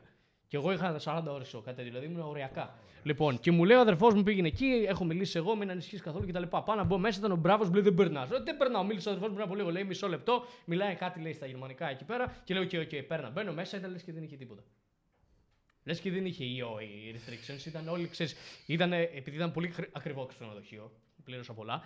Ε, δεν είχε τίποτα. Ήταν όλοι με παντόφλες, με μπουρνούζια, με τέτοια πίναν ποτά στα μπα, στο μπαρ και τα λοιπά. και εγώ έχω πάθει σοκ τώρα. Τέλος πάντων, ανεβαίνω πάνω και ήμουνα μέσα στο άγχος να δω αν μπορώ να φύγω. Τέλος πάντων, μην τα πολυλογώ. Τελικά έφυγα 7 η ώρα το πρωί, πήγα στο αεροδρόμιο. Αλλά όχι, θα πολυλογήσω γιατί είναι και άλλη ιστορία εδώ πέρα. Πάω στο αεροδρόμιο, πάω στο κεντρικό εκεί πέρα της εταιρείας αυτής και λέω: Παιδιά, πρέπει να φύγω.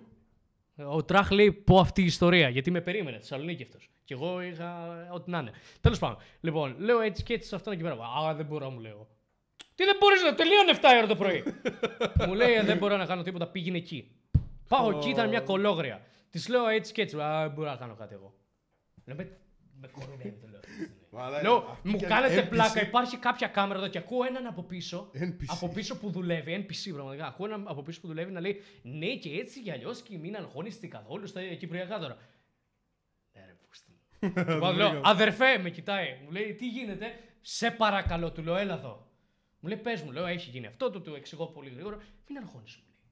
Κάνει κλακ, κλακ, κλακ, κλακ, κλακ, κάνει κάτι τέτοιο. Αου, αου, αου. Ε, Εντάξει, μου λέει, είσαι έτοιμος, τα άλλαξα τα ειστήρια.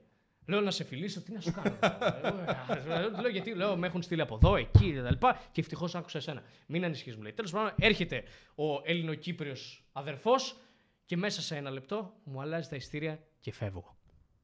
Το ειδικό δίδαγμα όμως εδώ πέρα έρχεται από το προηγούμενο βράδυ, στο οποίο εγώ ήμουν εκνευρισμένος, εκεί ηρέμησα. Ήμουν εντελώς εκνευρισμένος και λέω Γαμώ, γαμώ, τι κάνω εδώ και τα λοιπά. Και όπως πάω να βγω στα ταξί, βλέπω έναν τύπο, ο οποίος ήταν ξαπλωμένος με μια πετσέτα, πετσέτα τώρα του μπάνιου, κάτω στο αεροδρόμιο, είχε την, ε, το σάκο, το σακίδιό του για μαξιλάρι, τα πράγματά του δίπλα και κοιμόταν στο αεροδρόμιο κάτω στο πάτωμα. Και λέω: Εγώ αυτή τη στιγμή έχω την ελευθερία να μπορέσω να πάω στο ξενοδοχείο, το οποίο είναι και πάρα πολύ καλό ξενοδοχείο, να μείνω εκεί και να περιμένω το μέχρι την μπανάκι επόμενη μου, μέρα το ναι, πρωί. ναι, ναι. Ναι, να είμαι πάρα πολύ άντρε, να κάνω τον μπάνιο μου, να ηρεμήσω κτλ.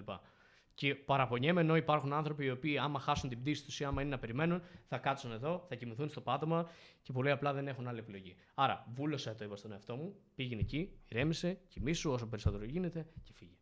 Μπράβο, ισχύει. Αυτή ήταν η ιστορία. Είχα μια παρόμοια ιστορία, αν θέλετε να ακούσετε λίγο και μια δικιά μου ιστορία πάνω σε αυτό. Ήταν τώρα τότε ο Γιώργος που... είχε τη δική του ιστορία. Τη δικιά μου ιστορία.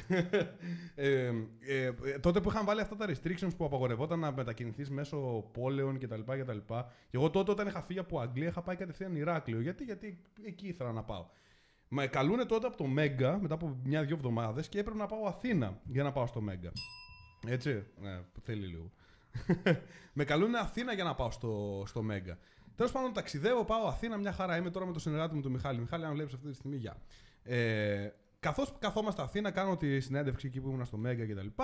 Λέω στο Μιχάλη, ξέρετε, εσύ γύρνα Ηράκλειο. Εγώ θα πάω λίγο στους γονείς μου στη Λάρισα και μετά θα ξαναέρθω κάτω Ηράκλειο. Γιατί δεν ήθελα να κάτσω ε, εδώ στη Λάρισα. Δεν είχα τίποτα. Ενώ εκεί ήμουν όντως καλύτερα. Και τότε αποφασίζει ο Μάγκας, ο πρωθυπουργός μας, να βάλει αυτά τα restrictions και που σου λέει ότι απαγορεύεται να ταξιδέψεις σε άλλη πόλη αν δεν είσαι από αυτή την πόλη, αν δεν σπουδάζει σε αυτή την πόλη, αν δεν έχεις δουλειά. Αλλά αυτό θα πήγαινε από Δευτέρα. Okay. Θα έμπαινε από Δευτέρα αυτό. Και έχω πάει εγώ τώρα άρον-άρον Κυριακή να ταξιδέψω, Κυριακή βράδυ να ταξιδέψω για να πάω στο Ηράκλειο. Στο. Πώς το λένε, στο. Ε, στο λιμάνι έχω του ιδέα. Πειραιά. Στο λιμάνι του Πειραιά. Τώρα, το θέμα ποιο είναι, ότι εγώ είχα τότε είχα εταιρεία στην Αγγλία, άρα δεν μπορούσα να βγάλω εργάνη. Okay, που χρειαζόταν τότε να, βάλ, να βγάλεις από το εργάνη ότι έχω ταξίδι εκεί κτλ. Γιατί, γιατί έχω εταιρεία στην Αγγλία. Okay, όταν είχα εταιρεία στην Αγγλία, τώρα την έχω στην Ελλάδα πλέον. Και πάω εκεί σε έναν ε, τύπο για να, να βγάλω τα ειστήρια και μου λέει: Δεν μπορείς να ταξιδέψεις. Γιατί του λέω, Γιατί μου λέει. Α, το θυμάμαι, ναι. Ναι, ναι, ναι. Μου λέει: Δεν μπορείς να ταξιδέψεις γιατί δεν έχεις το εργάνη και το ένα και το άλλο. Και λέω: Έχω εταιρεία στην Αγγλία, έχω έρθει για δουλειά. Πάω αυτή τη στιγμή, έχω meeting στο Ηράκλειο το πρωί που πρέπει να παραβρεθώ.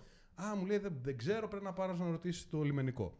Πάω σε έναν παπάρα στο λιμενικό, πάω σε έναν ηλίθιο τύπο, του λέω το και το και τι κάνει ο τύπος. Δεν μπορείς να ταξιδέψεις. Και δεν είναι αυτό μόνο που μου είπε- μου είπε δεν μπορείς να ταξιδέψεις. Ο τύπο γυρνάει την πλάτη και απλά, μου, και απλά φεύγει. Και τον πιάνω και του λέω: Σε πληρώνουν οι γονείς μου, γιατί εγώ δεν μένω εδώ, μένω Αγγλία, του λέω. Σε πληρώνουν οι γονείς μου για να κάθεσαι αυτή τη στιγμή και να με εξυπηρετήσεις. Και εσύ μου λες απλά δεν μπορείς να ταξιδέψεις και απλά μου γυρνάς την πλάτη. Όχι, θα κάτσεις αυτή τη στιγμή τώρα και θα μου βρεις λύση. Και με κοιτάει, κυρία μου, ηρεμήστε. Όχι, δεν θα ηρεμήσω, του λέω. Πρέπει να ταξιδέψω για Ηράκλειο. Δεν γίνεται, πρέπει να έχετε εργάνη κτλ. Του λέω, άκουσε με, είναι Κυριακή. Αύριο βγαίνει αυτός ο ηλίθιος νόμος, ο οποίος μου λες ότι, ε, ότι υπάρχει. Πρέπει να ταξιδέψω σήμερα. Είναι Κυριακή, αύριο βγαίνει ο νόμος. Μου λέει, θα πρέπει να πας στην πύλη ε3 και να σου δώσουν από εκεί. Η ε3 στον Πειραιά, όποιος ξέρει, είναι στο διάολο. Να πάω εγώ μέχρι εκεί για να γυρίσω, θα έχει φύγει το, το, το, το, το φέρι. Τέλος πάντων, το πλοίο. Okay, θα, και του λέω αυτό το πράγμα. Μου λέει, γελάει και μου λέει, «Ε, δεν μπορώ να κάνω κάτι άλλο. «Χαχα, δεν μπορείς να κάνεις κάτι άλλο. Του λέω, Οκ. Πάω πίσω στα εκδοτήρια. Τους λέω, με άφησαν. Και καλά, μου λέει, όντως, ναι, τους, ναι, της λέω, με άφησαν. Οκ, μου λέει τότε, NPC. Οκ, άμα σ' άφησαν να σου δώσω τα. Άμα τα ξαναπήγαινες εισιτήρια». και πατήσεις κλικ πάνω, θα άλλη τρίτη πράγμα. Ισχύει. Πραγματικά. Ε, α, εντάξει, άμα σ' άφησαν. Οκ. Βλέπω τον τυπά που κοιτούσε, ρε παιδί μου, έτσι ήταν, έμπαινες μέσα έτσι και κοιτούσε ο τύπος προς τα δω. Βάζω κουκούλα, πάω από γύρω του, μπαίνω μέσα. Μάγκας. Και ταξίδεψα. Οι περισσότεροι ρε φίλε πραγματικά όμως τι θα έκαναν σε αυτή τη φάση.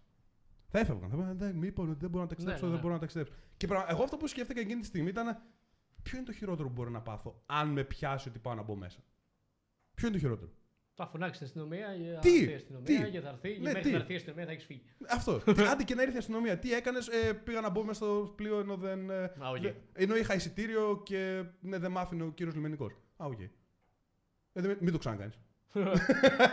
Οκ. Για, τώρα, τώρα που μιλάμε για NPC, γράφει εδώ άλλος που ο οποίος είναι η ώρα, πάει, είναι 11.30 και γράφει Α, και εγώ νόμιζα οδηγούσε τη Mercedes που ανέβασες post. Καλά, είσαι ηλίθιο. Bro! Bro, εκτός το ότι είσαι χαζός για να σχολιάσεις αυτό το πράγμα, πρέπει να καταλάβεις ότι η οικογένειά μου δεν είναι εύποροι να κάνουν ό,τι θέλουν. Οπότε, όταν πηγαίνω στη Γερμανία, επειδή ο αδερφός μου γουστάρει αυτοκίνητα, αλλά δεν μπόρεσε ποτέ να πάρει το αυτοκίνητο το οποίο θέλει, αυτό το οποίο του κάνω ως δώρο γιατί τον αγαπάω πάρα πολύ και εσύ είναι 37 και παλεύει, είναι να του νοικιάσω ένα αυτοκίνητο το οποίο του αρέσει. Του λέω, του ανοίγω την οθόνη εκείνη τη στιγμή, λέω, πες μου ποιο αυτοκίνητο θέλεις από εδώ πέρα. Οπότε, την πρώτη φορά που πήγα, του νίκησα ένα Mercedes. Τη- Ε, όχι, την πρώτη φορά του νίκησα ένα Audi A5 του 2021. Γιατί ήταν 2021. Την δεύτερη φορά του νίκησα ένα Mercedes S-Class που είχε βγει μόλις τέλος του 2021 και ήταν Φεβρουάριος του 2022. Οπότε, την επόμενη φορά που θα σκεφτείς να γράψεις τέτοια ξυπνάδα, κατάλαβε λίγο να ρω- τη να βλακεία ρωτήσω σου. κάτι Και εγώ. επίση έχω Mercedes εγώ. Οκ, τι χρώμα είναι το δικό Ε, σου. νομίζω, νο- νομίζω, νομίζω ότι λέει, ο τύπος νομίζει ότι λέει ότι α, τη Mercedes που είχες Το S-Class. Ναι, Αυτό που όχι το, βάλει Mercedes, το, όχι το Mercedes που έχεις τώρα. Ότι α, δεν είχες και καλά αυτό και καλά αυτό που έχεις Το τώρα. πήρα μαζί στο αεροπλάνο, το έβαλες στο Αυτό εγώ σκέφτομαι. Νομίζω ότι το αεροπλάνο μπαίνει. Μπορείς να βάλεις μέσα στο αεροπλάνο ένα αυτοκίνητο. Είσαι... Ο αδερφός μου καημένος έχει ένα αυτοκίνητο παλιό του 2003-2004, δεν ξέρω καν πότε είναι, γιατί αυτό δυστυχώς μπορεί να κάνει. Ωραία, δεν τον κατηγορώ. Δηλαδή, είναι, ζουν τη ζωή του, έχει την κόρη του, είναι χαρούμενος κτλ. Κάνουν τα πράγματα που θέλουν, πάνε για ένα ταξίδι δύο φορές το μήνα, ξέρω εγώ, σε μια κοντινή πόλη όλοι μαζί και είναι χαρούμενοι. Αλλά είχε μια κάβλα στη ζωή του την οποία δεν μπορούσε να κάνει. Οπότε κάθε φορά που πηγαίνω, θέλω εγώ να του κάνω δώρο αυτή την κάβλα την οποία είχε, ένα αυτοκίνητο. Μπράβο. Οπότε, αντί να λες τι παπαριές τις οποίες λες εδώ πέρα, θα μπορούσες πολύ απλά να πεις πια γιατί δεν είναι δικό σου το Mercedes και να σου εξηγήσω το λόγο που είναι δικό μου το Mercedes το οποίο έχω σε post. Το ένα από τα δύο που έχεις δει σε post τι είναι. Να. Αυτός είσαι όμως. Γιώργο, φορολογικά που συμφέρει καλύτερα να έχεις εταιρεία Ελλάδα ή Αγγλία; Ε, κοίτα, Αγγλία φορολογικά, αλλά για, για accessibility, γιατί εδώ στην Ελλάδα πραγματικά όταν λες ότι, έχουν, ότι έχεις εταιρεία στην Αγγλία είναι έτσι. Ε, ε, ε, πραγματικά θα έρθει ο Bill Gates εδώ και θα, θα, θα του πούνε. ε, ε, δεν ξέρω. Ε, ε, πραγματικά είναι καθυστερημένοι εδώ. Όντως, επειδή είμαστε καθυστερημένοι, δεν αξίζει τίποτα. Θυμάμαι, είχα πάει στο πλαίσιο για να πάρω μια τηλεόραση και τους ζήτησα τιμολόγιο και τους είπα τιμολόγιο, αλλά έχω εταιρεία στην Αγγλία. Και ήταν, ε, ε, κάτσε να πάρω τον, τον, ε, τον υπεύθυνο. Ε, τι, τι πρέπει να κάνω; Ε, ε, το αφημί. Ποιο αφημί, ρε, του λέω, αφού έχω. άλλο, ε, ε, στο- στην Αγγλία έχω άλλο αφημί. Πλάκα με κάνεις. Δεν υπάρχει βασικά αφημί, είναι άλλο. Καμία σχέση. Ε, ε, τότε δεν μπορείς. τι, τι μου λες, τι μου λες, δηλαδή μου λες ότι δεν μπορείς να μου κόψεις τιμολόγιο. Ότι πήρα ένα πράγμα για, για την εταιρεία μου στην Αγγλία από το γαμημένο το πλαίσιο. Είσαι ηλίθιος. Και το θέμα είναι ότι δεν ήξεραν γιατί φάνηκαν. Δεν ήταν ότι κάποιος ήρθε και μου είπε δεν μπορείς γι' αυτό και αυτό και αυτό το λόγο. Ήταν απλά ε, ε, δεν δε, δεν μπορείς να το κάνεις. Άρα γι' αυτό το λόγο. Πάρε ρώτα. Τι, αφού πήρε τον υπεύθυνο και ούτε υπεύθυνος ήξερε. Ε, πάρε άλλον και ρώτα. Κάποιος τα ξέρει. Α, πες εσύ. Δηλαδή, τι δεν στέλνουν στο εξωτερικό αυτοί; Ε, α, αυτό σκέφτομαι. Αυτό σκέφτομαι. Πραγμα, ε, μ, γι' αυτό λοιπόν το λόγο αξίζει, να, ε, ε, αξίζει η εταιρεία. Δεν θα κάνεις εταιρεία στην Ελλάδα, θα κάνεις προσωπική επιχείρηση. Αξίζει στην Ελλάδα γιατί στην Ελλάδα είμαστε καθυστερημένοι. Αλλά θέμα φορολογικά και τα λοιπά, προφανώς, αν μένεις Αγγλία και μπορείς να περάσεις τιμολόγιο μόνο Αγγλία, θα, θα σε βοηθήσει πραγματικά. Ε, αυτό. Τέλος πάντων. Έχουμε τίποτα άλλο να πούμε; Έχουμε άλλο βίντεο. ναι, τη ράμπα να πήρουν. Ναι. Θες να το δούμε γι' αυτό; Α το δούμε για κλείσιμο. και να κλείσουμε. Έχει πάει η ώρα πάλι 12 φορά. Τρελό. Ένας τύπος που αυτό θα δούμε, θα δούμε είναι, είναι, είναι social experiment. Okay? Μην νομίζετε ότι όντως ο τύπος το έκανε αυτό το πράγμα. Αν και υπάρχουν πάρα πολλοί τύποι που το κάνουν αυτό το πράγμα. Ε, έκανε ένα social experiment. Οπότε πάμε λίγο να το δούμε. Όχι, φίλε μου, εγώ πώ θα περάσω. Δύο λεπτά, δύο λεπτά δεν κάνω. Δε, ε, τι εννοείς; Δύο λεπτάκια, δύο λεπτάκια εδώ. Πάω στη δουλειά; Έκλεισε ράμπα να πήρουν. Έχει από εκεί χώρο, ρε παιδιά. Έχει από εκεί χώρο. Έχει τόσο χώρο. Όχι. Όχι.